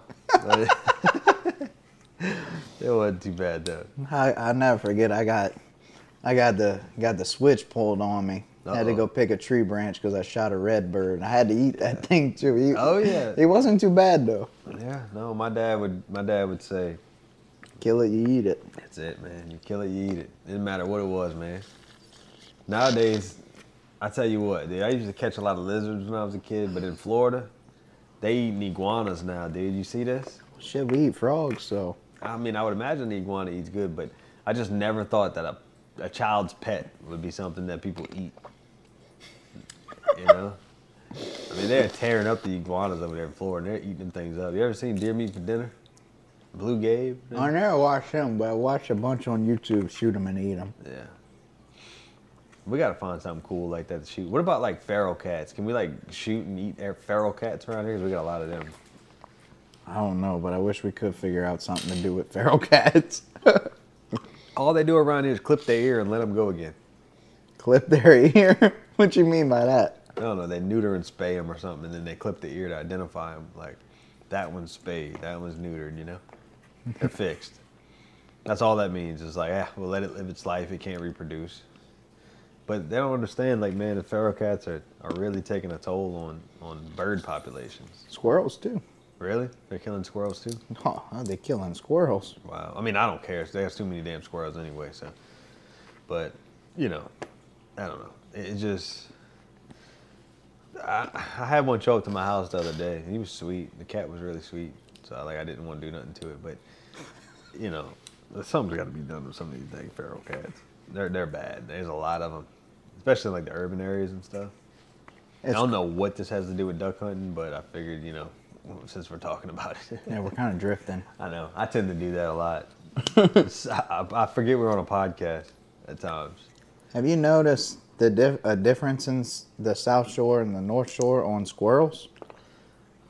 I don't know. I mean, probably there's a difference on the South Shore because of the dang storm, I'd imagine. We ain't got no more squirrels. What? No squirrels. Dude, I swear, I walked last year, probably the furthest I've ever walked in some local woods by my house that I've grown up as a kid and used to shoot backpackfuls of them. Like, shoot my limit, not knowing even what I'm doing. Yeah. I ain't even fire a shot. Really? Didn't even see a squirrel. I hmm. have not seen a squirrel besides in the local park. I used to terrorize them with a slingshot, but I can't do that no more. No. It's kind of frowned upon as an older guy. yeah, I know. I love squirrels though. I love to eat them. Oh yeah. Squirrels are delicious. Oh man. I got them right here at the house. I mean, Oh, I guarantee. Dude, last year for this for Ida, right? Hurricane Ida, there was a, a tree that fell right here in front of my house, and it had some baby squirrels that was in it. And I walked outside and I heard them squeaking during the storm. I mean, it was like the heart of the storm. It was terrible. It was horrible. I mean, it would sounded like demons were coming out of heaven or something. And like, I mean, even though demons don't really come out of heaven, but demons are coming out of hell, I guess I'll say. and just like it was just horrible out there. All right, let's just put it that way. And I heard the squirrels squeaking. So I went out in the storm with a flashlight and I found them, brought them inside, put them in a box, kept them warm, got them dry again, you know. And uh, uh, the next morning, there I have a squirrel feeder right here in this oak tree, and I started looking around and I was like, all right, squirrels usually have multiple nests just in case something happens. So I looked up, I saw where the nest was, and I looked, there's another nest that was in this tree. It was on the ground too, but there was hair in it, but I didn't see no babies. So I said, okay, either the mom already came and got these babies out of this nest, or that's the second nest to the same mom. So I put them on top of my squirrel feeder on my oak tree right here. And dude, like 15 minutes later, her mom came down and got them. That's pretty cool. That fast, she found them and got them. That's pretty cool. Yep. So and, you know, all these people that find squirrels just falling on the ground, just leave them there, bro. Just leave Yeah. them there. Mama will find them. Yeah.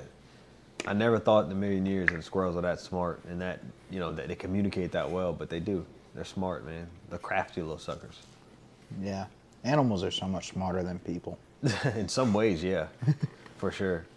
Like human beings have to be taught how to do everything. Squirrels, like, like squirrels, like animals in general, they just know. It's like they just know. They live their life at trying to escape a predator. Yes, uh, that's that's one thing about like any kind of, you know, uh, you know, herbivore or something. It's just it they have, especially like deer. That's why it's so it's so cool to me to see people kill like mature bucks and stuff, because that animal is completely geared to evade you. That animal's entire makeup is to evade a predator, including a human and yet somehow you were able to fool it enough. An animal that old and wise, you were able to fool it. Yeah. That's impressive. That's Deer- where that's where I respect somebody who deer hunts, yeah, like really good and I deer don't hunters. respect deer stand feeder watchers. Yeah, real good deer hunters. Um, like I have to say, like the hunting public really does this. I don't know if you watch any of their YouTube videos. They're incredible, man. Um, they go on public land and they really, you know, figure these deer out. Yeah, those dudes are. They're, they're, they're good, man. I have to say, got to give them credit where credit's due. That what they do, I think, is way harder than what we do. Those guys that go out and shoot big mature deer on public land, I have to give it to them, man. They're like they're the best hunters, I think, out of everybody. No doubt. You know, because they're dealing with an animal that is completely geared to evade, evade them, and not be caught, not be seen, and yet they killed mature bucks. You know, I think what we do is, you know, animal that all you really got to do is hide. They're not gonna smell you. You know, they're not gonna, you know, they- they're not gonna hear you. You just got to be out of their sight, and you got to make your decoys look realistic and match what you see in the wild, and you kill ducks. But deer are something totally different, man. So I gotta, I gotta give it to the deer hunters, man. They, they take the, they take the crown when it comes to best, best hunters, you know. Uh, but yeah, I don't know. I don't know what none of this has to do with duck hunting. We're just sitting here talking. You still do uh, face paint? No, I don't do the face paint. Remember we face paint? I, I used to do it. I used to do it just for like fun, I guess. I don't know. Part of it, huh? I guess it was just part of growing up. I guess learning that like, man, you build a good blind, you don't need all of that stuff. remember my dad when I started out on my own was like instilled me with the paranoia that ducks see your eyelids and stuff and you gotta face paint, you gotta face paint. And that was something they always did and I was like kind of really believed it and stuff. Dude, I don't know, man. I just, I- I've, I've, I've switched so much from like being that guy that thinks every little thing really matters in duck hunting, and I've switched completely. I mean, you you watch our videos, and you see a lot of times we don't have a great blind, man. Like a lot of time we're just off in the shadows or off to the side. Mm-hmm. Especially when we when we're hunting an area that doesn't have a lot of tall grass, where we can't necessarily hide. Especially for hunting like federal property, where you can't even cut brush you can't really disturb any of the of the, the vegetation. Mm-hmm. So I can't just go and cut a bunch of brush and throw it on top of me. I have to find already dead brush to use. You can't pull that stuff up. So, but what I found is ways to adapt to that. You know, a lot of times we hunt a crosswind. We hunt with the with the sun in a certain way where it's kind of casting a shadow over us, and mm-hmm. you do just fine like that. A lot of times hunting a crosswind keeps them birds from looking at you. Yeah. You know, it makes them look past you. Extra spooky birds, I rather hunt a crosswind for Yeah, sure. If they're coming straight at you, they have more time to find you. They're looking straight at you while they're coming into the decoys. You're in their line of sight. If you put that crosswind on on them, they they're looking at open water. They're not looking at the land necessarily. Um, you know, it, it just it's one of those little tips for people. Like if you got short grass and you can't really hide, hunt a crosswind. Try that. And we find it to be very effective. If I can hunt a crosswind on a small pond, you know, in short grass, that's what I try to do. Um, yeah, you know, um, I don't know. Get away from the mud boat. Yeah, I, I definitely don't hunt out of the boat too often. I have a mud boat. I'm with the mud boat.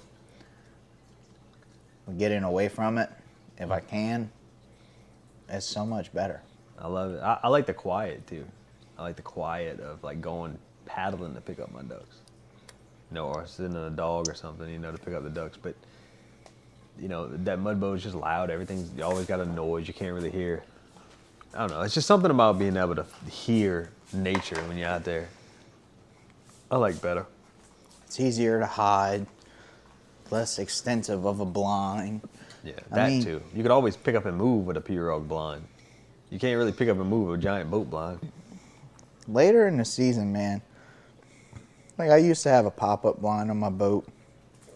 I don't like them no more. You don't you don't use one no more. No, it was nice in certain WMAs to pull up in a lily pad patch and throw up and this and that and mm-hmm. kind of stick and move type deal. Yeah. But it's kind of one of those things that like these ducks are picking up on this crap. They see it enough. There's no more hiding it.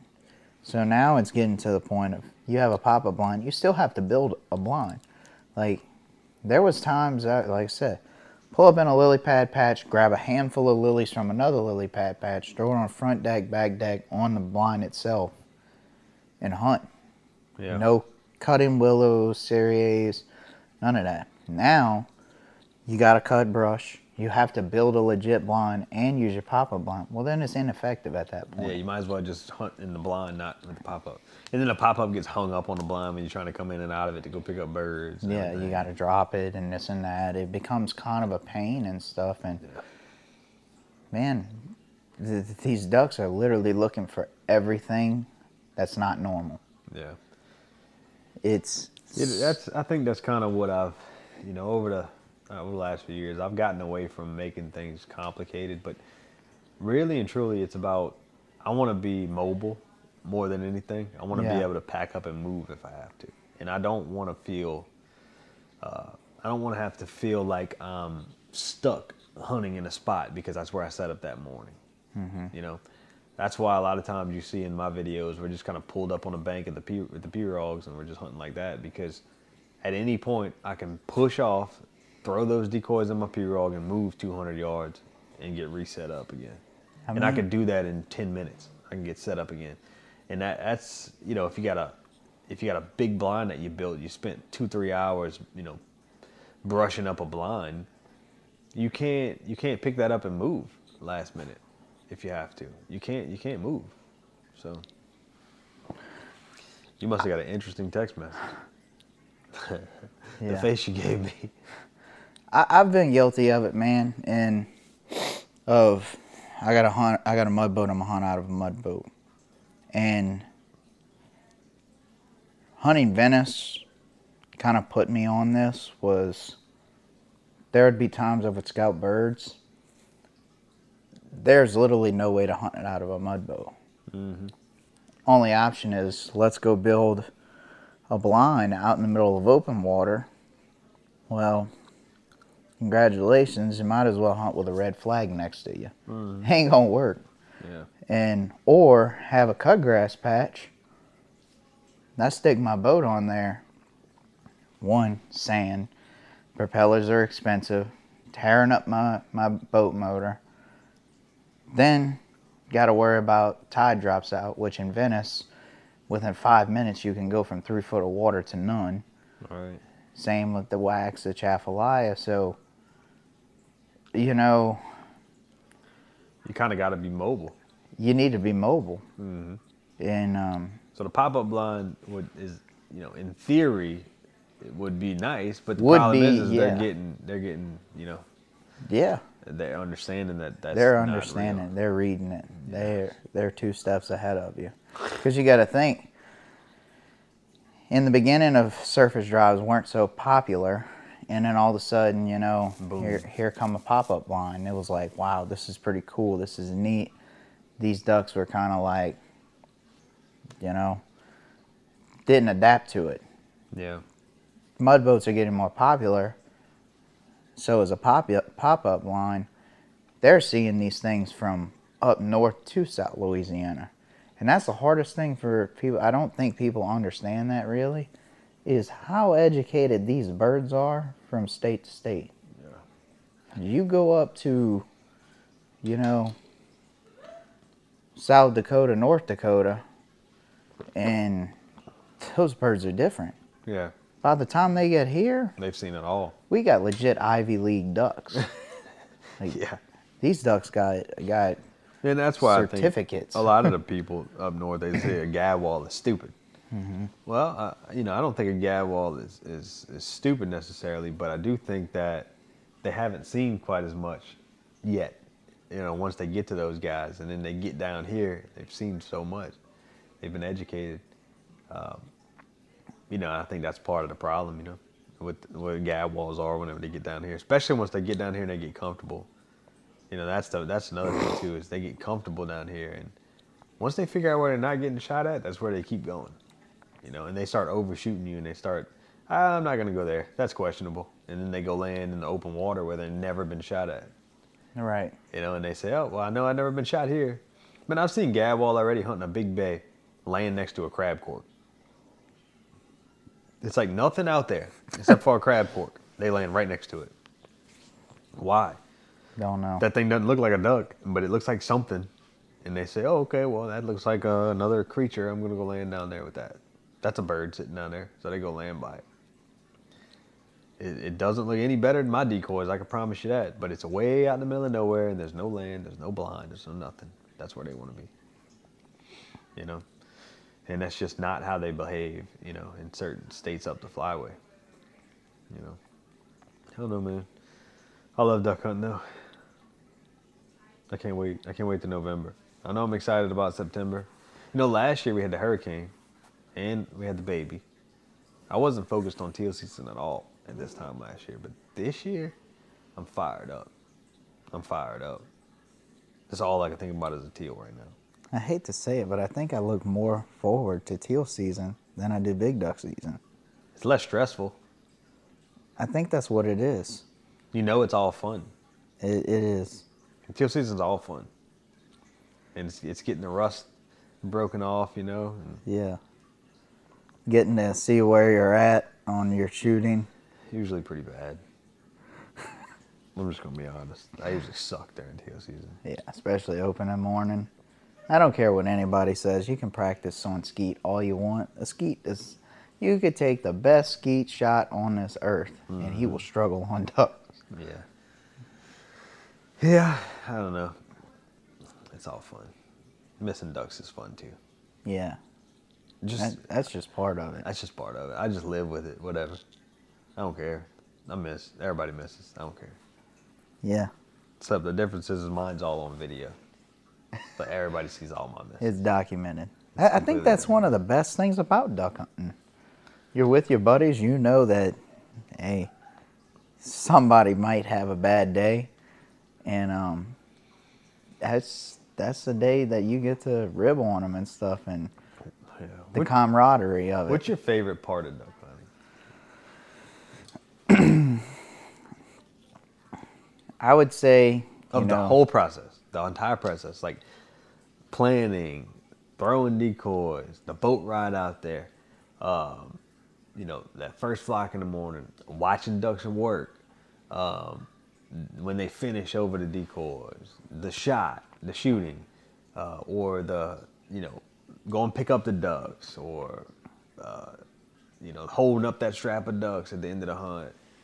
Uh, the whole, or sharing your pictures on social media. What is your favorite part of duck hunting? Well, that's definitely the last, the least thing, because that that's got me in more trouble than anything. What sharing? Yeah, Yeah. I, I think I'm not gonna even post anything this year. Well, you I think you waited till late second split to post your pictures this past year or something like that, huh? Yeah, I kind of, kind of like posted open in the morning, and then it was like sporadic, like, hey, this is what I've been shooting. Yeah, I know. I know you did like a photo dump at some point. Yeah, that was at third split when I did. Uh, third split was a green light. People were big mad, huh? Yeah, I don't know what it is. If you can kill a mallard in Louisiana, it's like you you can become locally hated. I don't know why, and it's like three mallards or Yeah. something, Well, mine were like pet mallards, and I was still getting accused of feeding.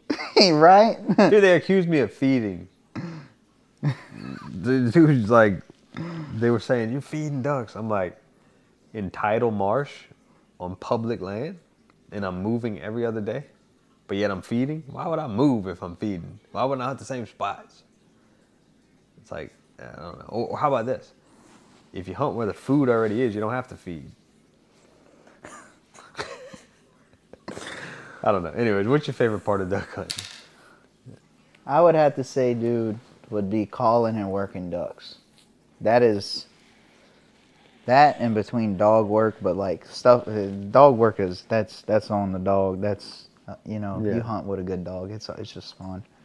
But for me, it really is working ducks. Like Yeah. decoying ducks to the water. I'm Yeah. not talking about, you know, getting a pass over. It is so satisfying when I have convinced the duck that is not even interested in me, giving me those 10 passes and putting him right next to those pieces of plastic and making him can finally convincing that duck to sit his butt on the water and like hey i have taken a duck that's been shot at from all the way at the top to all the way down here. And made him believe and no telling how many times that duck's been in those hunting situations. I have convinced this duck i am a real duck.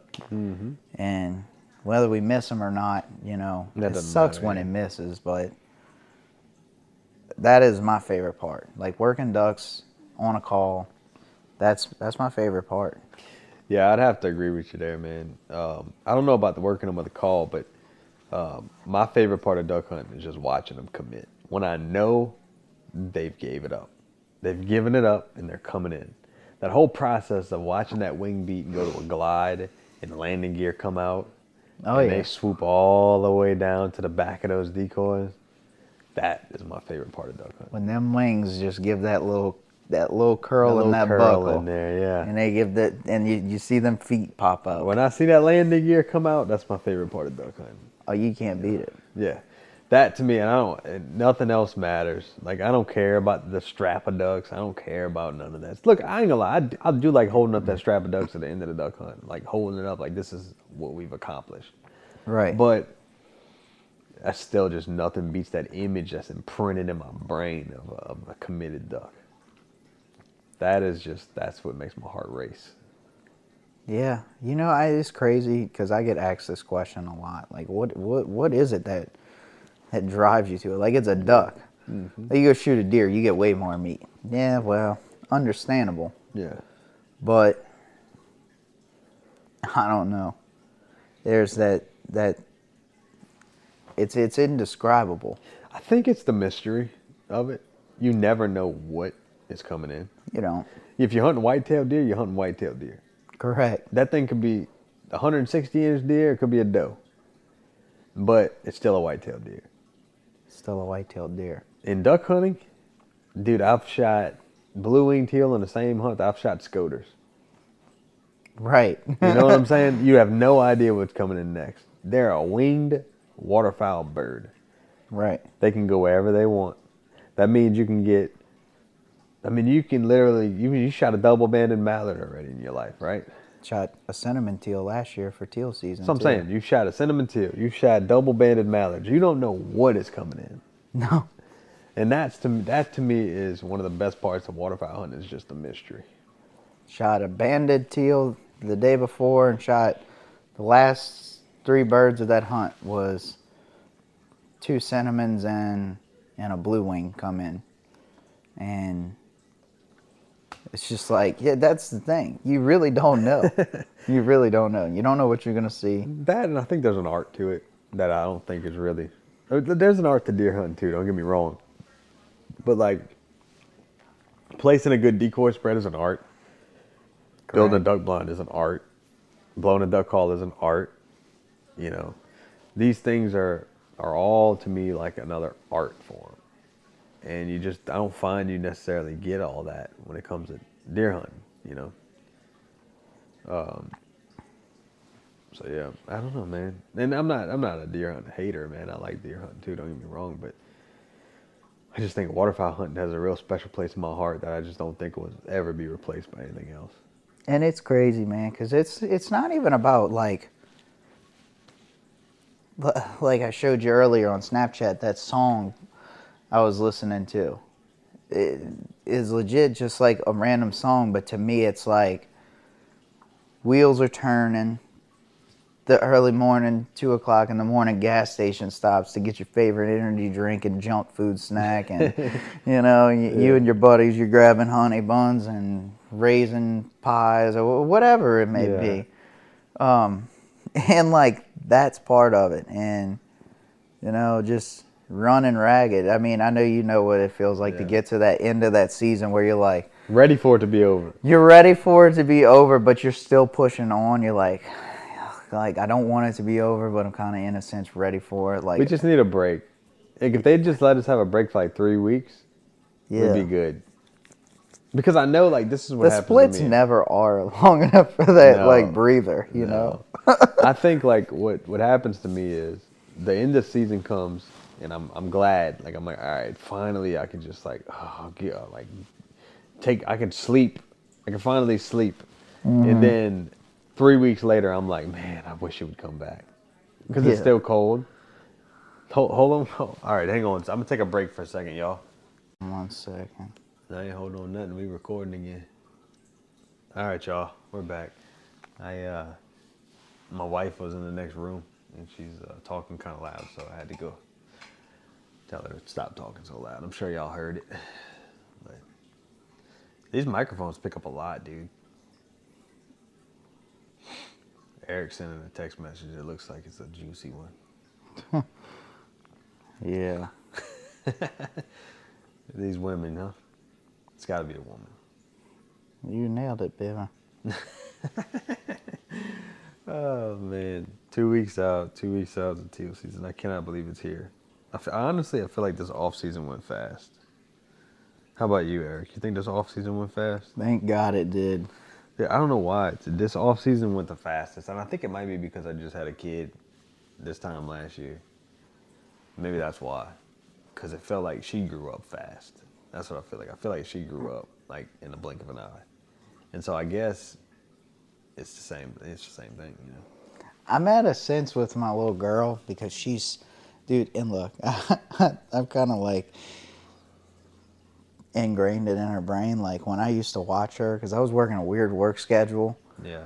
and I would watch her, and I legit put duck hunting on, and not cartoons. Like she's with dad, we're watching duck hunting. Yeah, I'm watching duck hunting, but it's entertaining her because loud noises, gunshots, Yeah. action on TV. As a baby, they don't know. They just like ooh, ooh.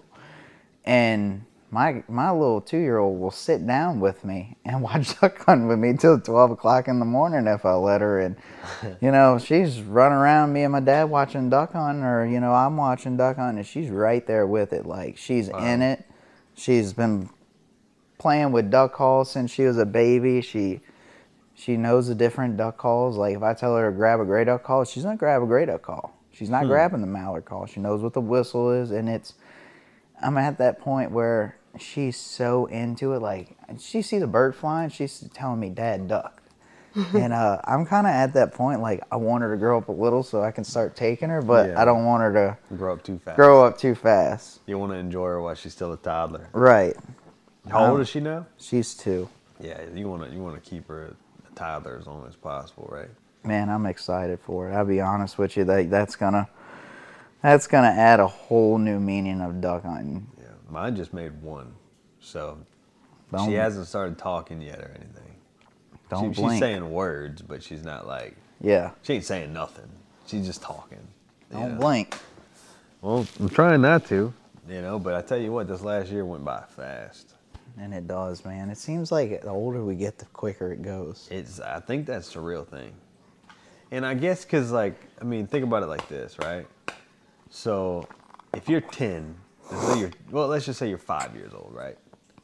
And then a year is one fifth of your whole life, right? That's a one whole fifth of your life. But when you're, you know, 25, a year is a 25th of your life. This is the life that you've lived so far. So, like, I guess it does feel a lot longer when you're younger. A year going by, it feels like a lot I've longer. never thought of it that way. That's pretty. Yeah. pretty crazy way to think about Well, it. think about it. When you're 50, a year is only one fiftieth of your life. A year is nothing when you're 50. Yeah. So I think that has something to do with it. It's just the time seems to fly by faster and faster because I think that you just you know you're used to a year flying by so fast. Boom, boom, boom. The years just start flying. And then also, you know, you're having fun and you're always busy with these dang kids. And once you have a kid, it's like boom, boom, boom, boom. It seems like it's just going. A month goes by so fast. You know, I mean, this off season has flown by. I've never seen an off season fly by this fast till I had a kid. I don't know why. I feel like duck season fly by flies by fast now. Yeah. Like I remember I used to like skip weekends and this and that. I feel like an eternity of duck Yeah. season. Sixty days is just quick now, you know? Yeah, like it is. Yeah, I really tried to soak up last year. I made it a point to last duck season to really soak it in, really try to enjoy it, not take it for granted, and I tried to hunt as much as I possibly could last year. That's something that I usually, you know, I would take a few days off. You know, I'd go, ah, weather ain't perfect, I'm not gonna go. Last year, I hunted every weather, every day I possibly could. I mean, unless it was thunderstorming, I went hunting. Know, I hunted in the rain last year, but I ain't hunt. I won't hunt. I, like if it's lightning real bad, I won't hunt. But I mean, if uh, if it's raining, I'll go hunting.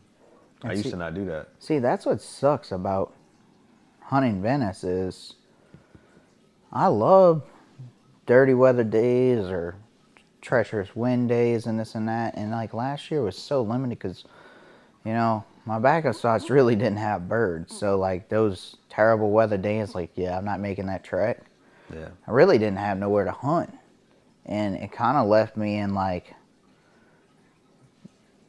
asked out situations. And like there was days in Venice that the tides were so bad you couldn't even you couldn't even go hunt your spots because Yeah. they, the tides would just controlling a lot of things last year. And last year was real tough for that reason. Um, and like we don't have the option. Like if we don't have decent weather, because you might go down on good weather, but dude, you get stuck on bad weather, you're not coming back yeah, unless you're, uh, you know, you're you're willing to risk your life, and that that's never yeah, it's never a good option. Like, dude, crossing the river. yeah. People think that crossing the river is. I know more people that went down crossing that river. I've witnessed somebody sink a boat Yeah, crossing the river. That's a terrible thing because honestly, the the, the river was so bad that none of us should have went out. We turned around, we'd have went down too. So it was kind of one of those situations where we had to run across the river and sit and watch our buddies and hope that they made it. I'll never forget that. That that ruined me for a long time with Venice. It made me not go hunt Venice. Mhm. Cause that's that's sketchy, dude. yeah. I know people that went in that river before. That sunk their boat in that river. Well, you know the guy. Uh, what's his name? Matt something. Yeah, I know Matt. I He watched. sunk. I watched him sink. Oh, you watched him sink watched him sink. They're so lucky, dude. I, They're so I- lucky to be alive right now. It was me and Dalton, and we were the lead boat. We had the quicker boat, and Dalton has hunted way more than them over there. Yeah, We're running across, and I'll never forget. I had it was just the waves are breaking over the front of the boat, and he had that hydro flat. And Dalton told him he had a he had you know how they had the motor covers on the carburetor motors. yeah, Well, he told him, uh, "Don't take that motor cover off." He had the the aftermarket carburetor. He was like, "The the water's gonna be splashing if it hits your air filter and it sucks it in your carburetor. It'll shut your motor down." yeah, And he didn't like it. He didn't want to run it. And when Yeah. Dalton's like, "All right, I can't tell you nothing. You're older than me." yeah. and we're running out. And I'll never forget that I had a rain jacket on, and I had my head down, and I'm turned looking at Dalton, and I'm looking at the back of the boat, and I, I picked the rain jacket up just like that, and I watched that boat go straight, like just. What happened was This, this wave, wave come over the back, shut the motor And off, That's it that's, that's okay. Yeah, yeah, yeah. spun the boat, and I mean they went down like. And thankfully, there was a crew boat watched it happen, and they got saved. They got taken to Pilottown, and they they clothed them and this and that, and They got lucky. lucky. Lucky, like I don't even think they realize how lucky they are to be alive. We couldn't stop. yeah, no, you can't. If you stop, you're going right down with them. We went right down with them. Yeah, And Dalton was a teenager at the time, like sixteen man. Unless you can old. stay running and scoop them up on the way, you can't. You can't go in there and save them. No. Because you can't you can't risk sinking your own boat. And, and that's a big thing about Venice, you know. Is that river? It's whether you're crossing it, running down it, Doesn't matter. Yeah. there's unobscene that pop up. There's sandbars that run 200 yards off the bank in the river that'll stop you in your tracks if you're an outboard. Um, there's just, it's a dangerous place, man. I, I'll be honest with you, I really don't like hunting it because of the danger factor. You know, I mean, it, it really is a scary place. Well, you pick your days. Yeah, it seems, and you know what's crazy, and I say this all the time, is some of our best duck hunting places on our public lands are the most dangerous places. Yeah. The Chaff, Venice, the Wax. Yeah. It's those three are dangerous. Yep. I, I hate the Wax for the fact of crossing there in the coastal. Yeah, I mean, intercoastal is uh, you just got to be careful. But then you shoot straight across, you just got to watch, make sure there's no boats coming. Right. Crew boats come through there. It's not as bad as the Chaffalaya. Chaffalaya is sketchy. yeah, no, Chaffalaya is sketchy because of the dang sandbars. You know, but they also got boats and ships that come up that river too. I don't like none of it. No, but uh, but the the wax, you know, is really just about that tide for the most part. That's the main thing about the wax. If you don't know, you don't know nothing about the, wax, man. Don't go down there and just anchor your boat anywhere because you'll Venice be is stuck all Venice night. is very much the same way, dude. yeah, yeah. Venice is very similar. And Once you get out there, see so many local people. Well, not local people. I've seen we had some guys last year from Houma. They're not killing no ducks.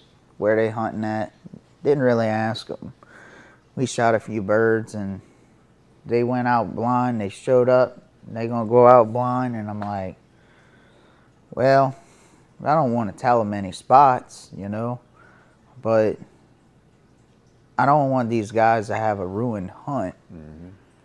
And so I kind of like didn't say much, and then after that morning, kind of like was like, ah, I need to put these guys on game because I personally, as as a good-hearted person, wouldn't feel well if they've, you know, just have an unsafe trip or they're asked out, and you know, Venice can be. There's people will pass you up stuck like Chuck, and it sucks. It really does, but I mean, that is something like that's why we do a lot of this early season scouting, Yeah. learning sandbars and what's mud and what's what's navigable for our boats and what's not. I mean, I'm I'm guilty. I got a video on my phone running down a canal that I've ran countless times. I mean, since I was beginning of duck hunting, I used to go with George upriver and running this canal, just cruising, and next thing you know, I turn the corner and there's no more canal because hurricane done pushed up a sandbar that done grew a, a roseau patch and had to slide the boat and hmm. dip it off into the roseaus, and that was an hour getting the boat out. yeah, And that is, you know, that's somewhere I've ran. I can't even tell you how many times. yeah.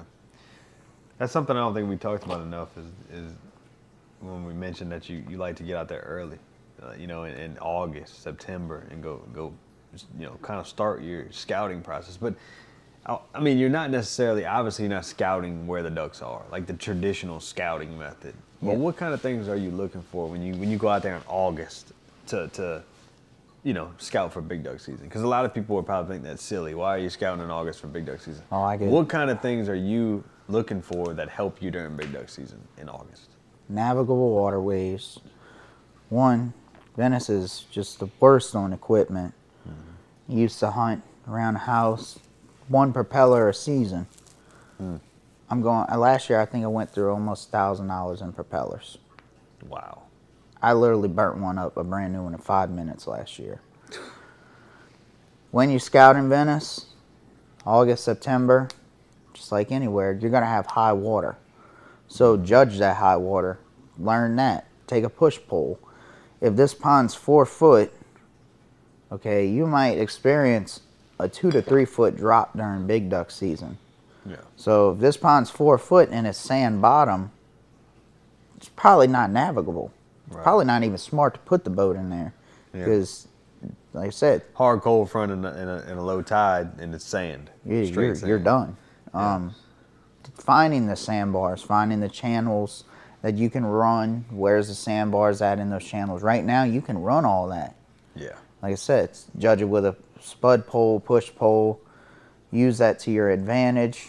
Um, looking for areas that, you know, if you are gonna hunt out of your boat, you wanna you want the mud bottom so you can get in and out. Um, paying attention to the crab corks. Very, very. I got put on that by a local guy. You follow crab corks, you'll always be able to get out. You start venturing away from crab corks, Get shallow. you might get shallow, you might get stuck. Um, there's a lot of there's a lot of things that I really look for. Yeah. Um, food sources, those. I mean, that's the biggest thing right now. Like, you go to the wax. Right now is your time to go to the wax. If you really want to learn to hunt the wax, because you want to, you've hunted it. You want to see what's navigable, what's not. Yeah. And Things right, change. Right now, off-season, you're yeah. you're able to go run over those sandbars because you got high waters. Mm-hmm. Come big duck season, you already got that in your GPS. You already got that in your your phone map for your backup. You got it in your brain. Hey, look, this is probably this this pond might be great pond to go check out for big duck season, but you know, can I even get to it? um, what canals have had grow ups, you know.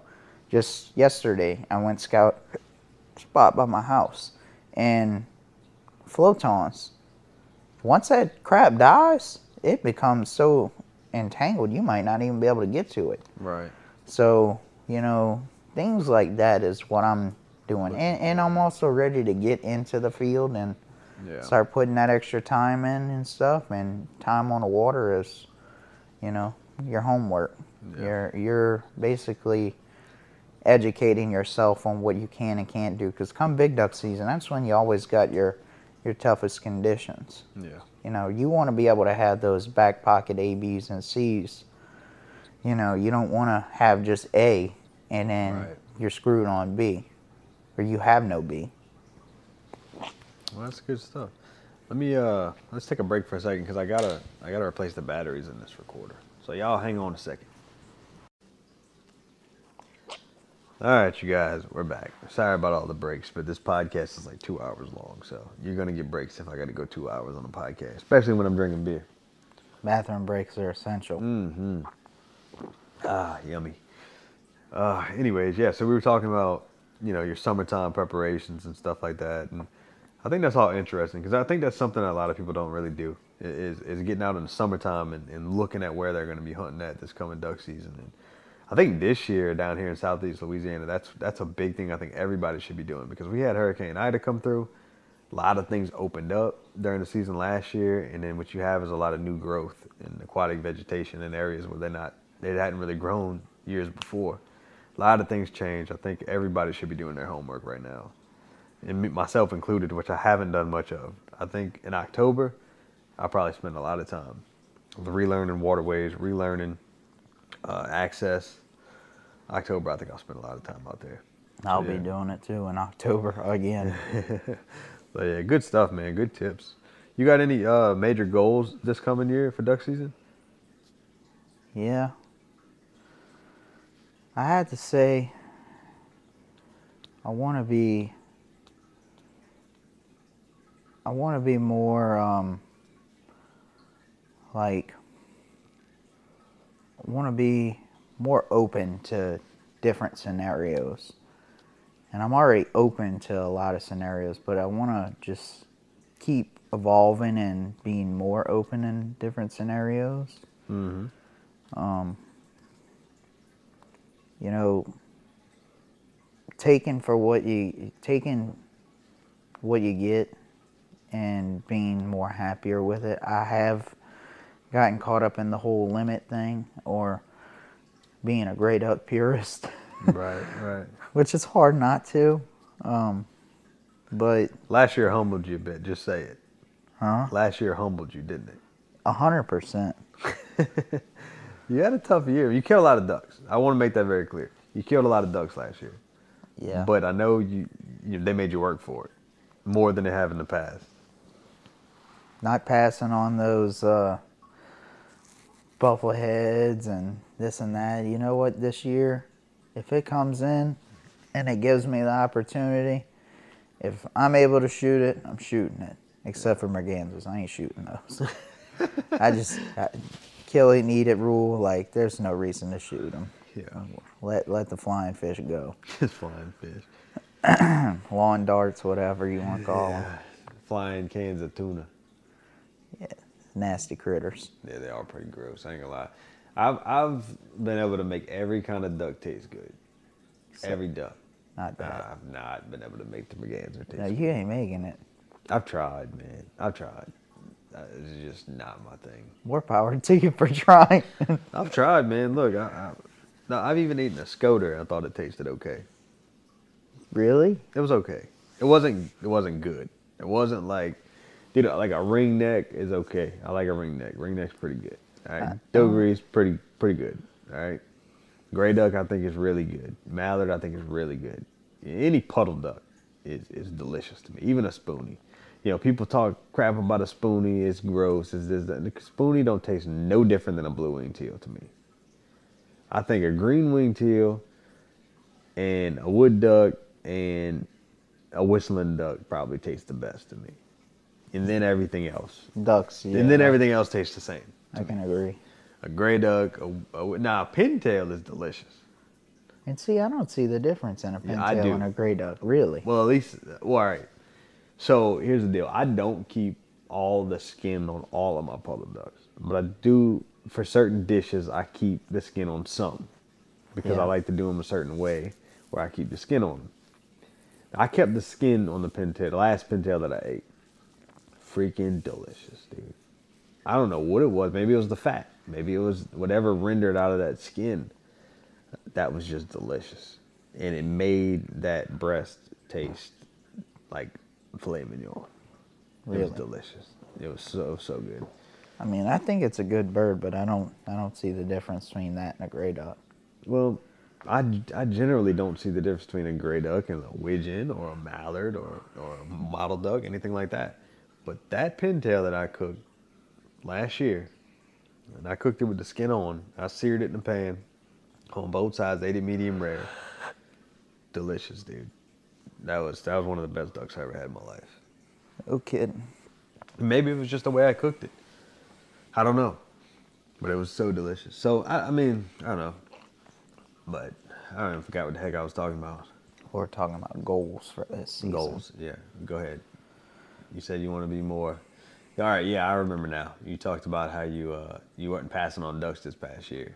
So you want to No. be more open this year to like, I guess more uh, different styles of hunting. Is I guess what you're saying? Like Yeah. you want to be more like uh, mobile, I guess. Yeah, I want to be more mobile. Um, just keep adding stuff to the arsenal. Um, trying continuously trying different things. Like me and you talked the other day about my idea for sandbar hunting. Yeah, so that was interesting. Do you want to touch on that a little bit, or you want to keep that to yourself? We're gonna keep that one ourselves. Okay, all right, that's cool. Um, but trying to be more open to different things and you know utilizing different styles i guess you could say um, taking from maybe some up north things. Like i think it's how many people do you know hunt out of a layout blind in the marsh? You do that a lot That is something that i found very intriguing and Yeah. it's something i've never really tried and Yeah, a lot of a lot of people don't hunt with the layout blinds in the marsh that I find, but uh, I mean, it just made a lot of sense. I mean, I, that's something that I had done from years back. You remember when we were hunting on the coast down south of Houma? Yeah, we were making homemade layout blinds Uh, yeah, we down were. there. A lot of times we were hunting out of turkey chairs and stuff out there, Yeah. getting real low to the ground because man, that marsh grass is not very tall. I mean, it's only like waist high. No, and so those what do, birds. what do you do? You can't you can't sit on a bucket. They're gonna spot you every time. So we had to find a way to get lower. And what most people did is they hunted out of like a you know a lawn chair type chair, you know, a regular hunting chair, or they get a bench blind and they, they build up a big blind around it. But it just sticks out like a sore thumb out there on that flat marsh. And so we decided to start hunting out of turkey chairs. one of the funniest things was one of the guys we took hunting. They had that metal folding chair. Remember he shot the legs off of it? I'll never forget it. that was the weekend I killed my first gray duck too. Yeah, yeah. I think you and him both killed your first gray duck that Yeah. weekend. Yeah, they had one of those metal folding chairs. Like I mean, just imagine like a metal folding chair. You know, like your typical, uh, I don't know, chair you'd sit on at a, at a party, like an outdoor, like a barbecue or something. Yeah. Well, he he wanted to make that to where it was more shallow. Like you could you could put that seat all the way down on the ground. So he shot the legs off of it. that was the funniest thing ever.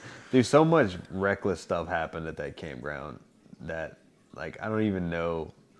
Remember Sheldon almost setting his boat on fire, or was He set the whole island on fire. he set the whole island. We had an island that we camped on, y'all, where, you know, we, we pitched tents and everything. And we had all our boats docked up right there. Well, I was actually out hunting.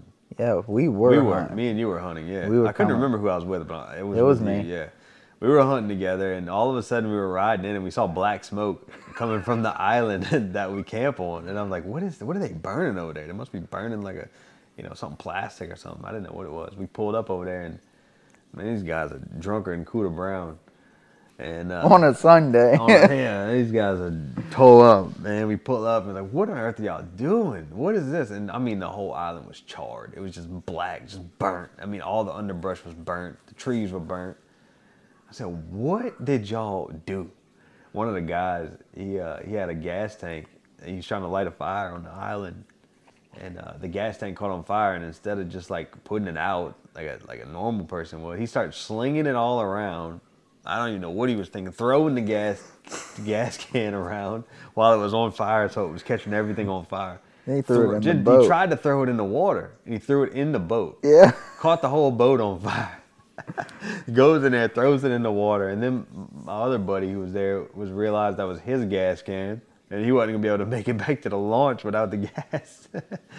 so it was a mess. But God, they lit the whole island on fire just from that one gas can.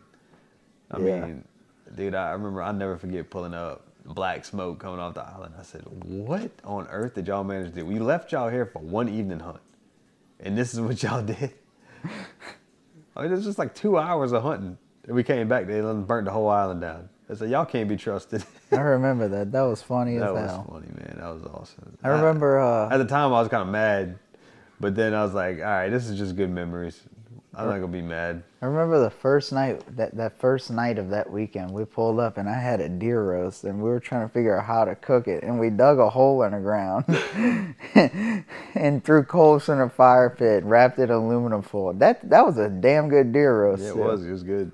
I think I've been like a camp chef since Yeah. my beginning of my duck hunting career. Like I've always been that guy that like I want to cook for everybody. I've always been the midday napper. Come home for the morning hunt, I'm napping. You can count on that. You can just like the sun rising in the east. Nathan's gonna be napping for lunchtime, baby. Oh yeah, I fill up on fudge rounds and I'll be gone for about two hours. that's a good topic. What? Duck blind snack? What's your favorite duck blind snack? All right, my favorite duck blind snack gotta be a fudge round. I gotta have my fudge rounds. Uh, let's see. I also gotta have some kind of energy drink, whether it be a Bang or Monster or something. I gotta have it.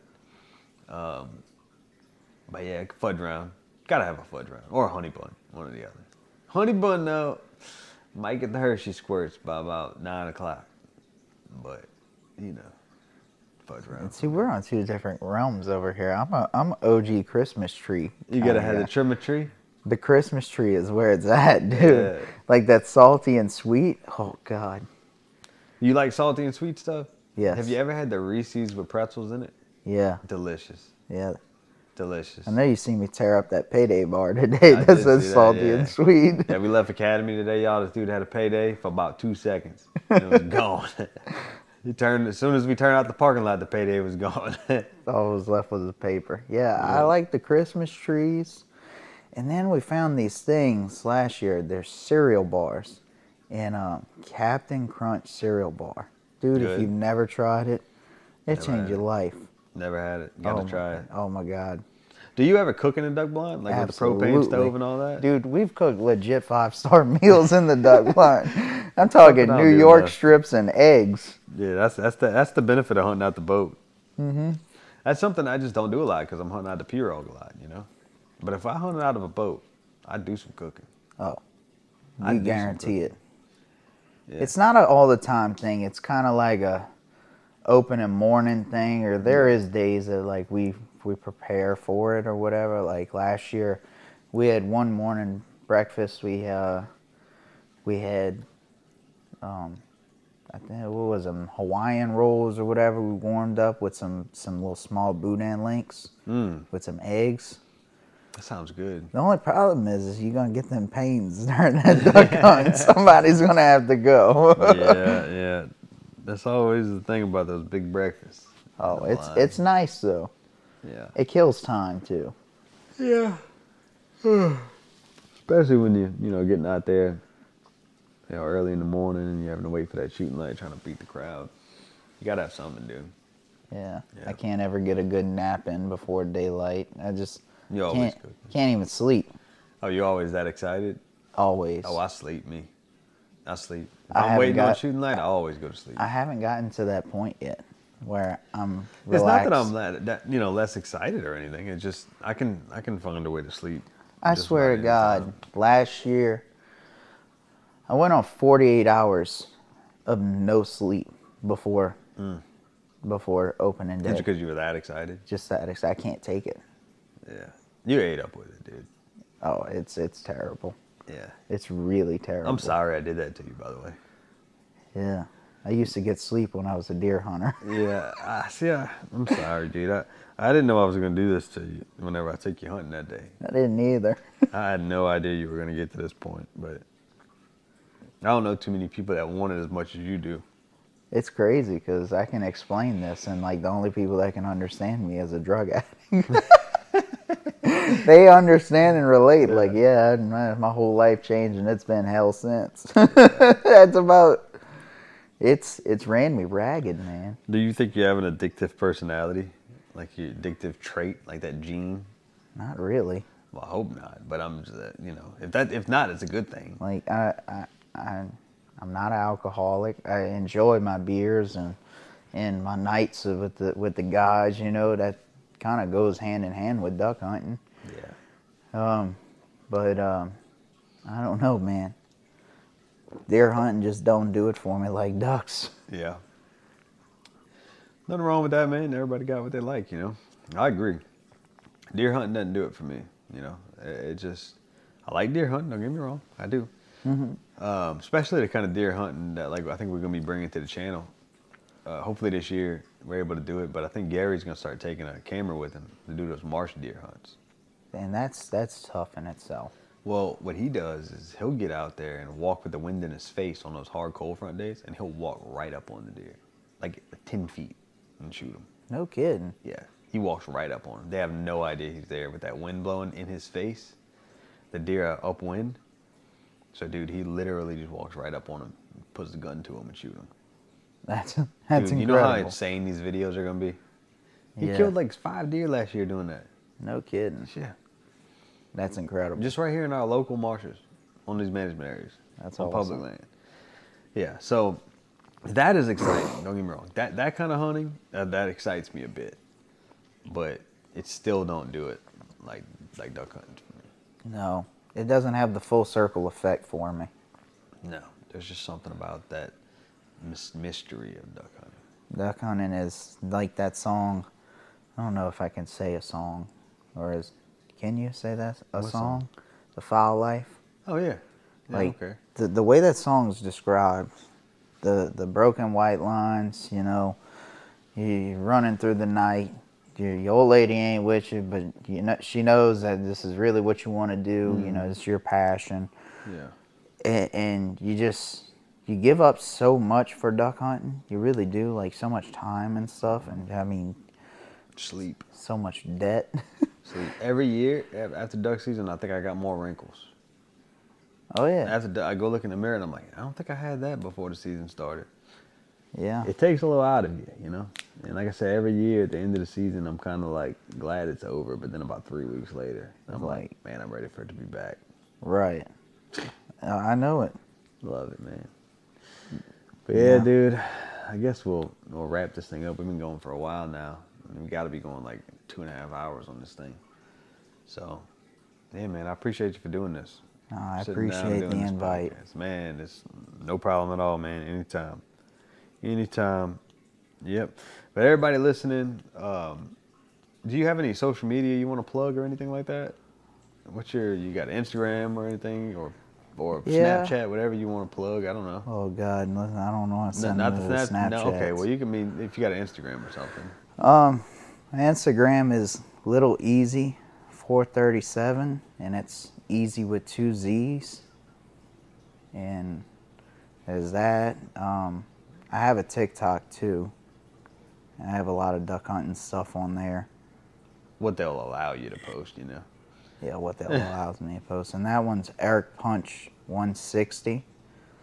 Got some frogging on there, some duck hunting, some fishing. Yeah. So If y'all want to see Eric punch on Fallen Tide TV, just go to that frogging video that we did. That was me and Eric doing that frogging video. He was the one driving the boat. But uh, but yeah, um, yeah. What, what we're gonna be doing to everybody listening. So Fallen Tide podcast is, you know, we do have like a studio podcast like this, which really ain't a studio. We're really just sitting in my living room. but uh, we're also during the duck season and also the teal season. We'll be, we'll be doing the Waiting for Daylight podcast again uh, something that we do every year and we'll continue to do where we'll actually be making a podcast waiting for daylight in the duck blind. So uh, so yeah guys be looking forward to that and uh, appreciate y'all for listening. We'll catch y'all next time on the next fallen tide podcast. Y'all take it easy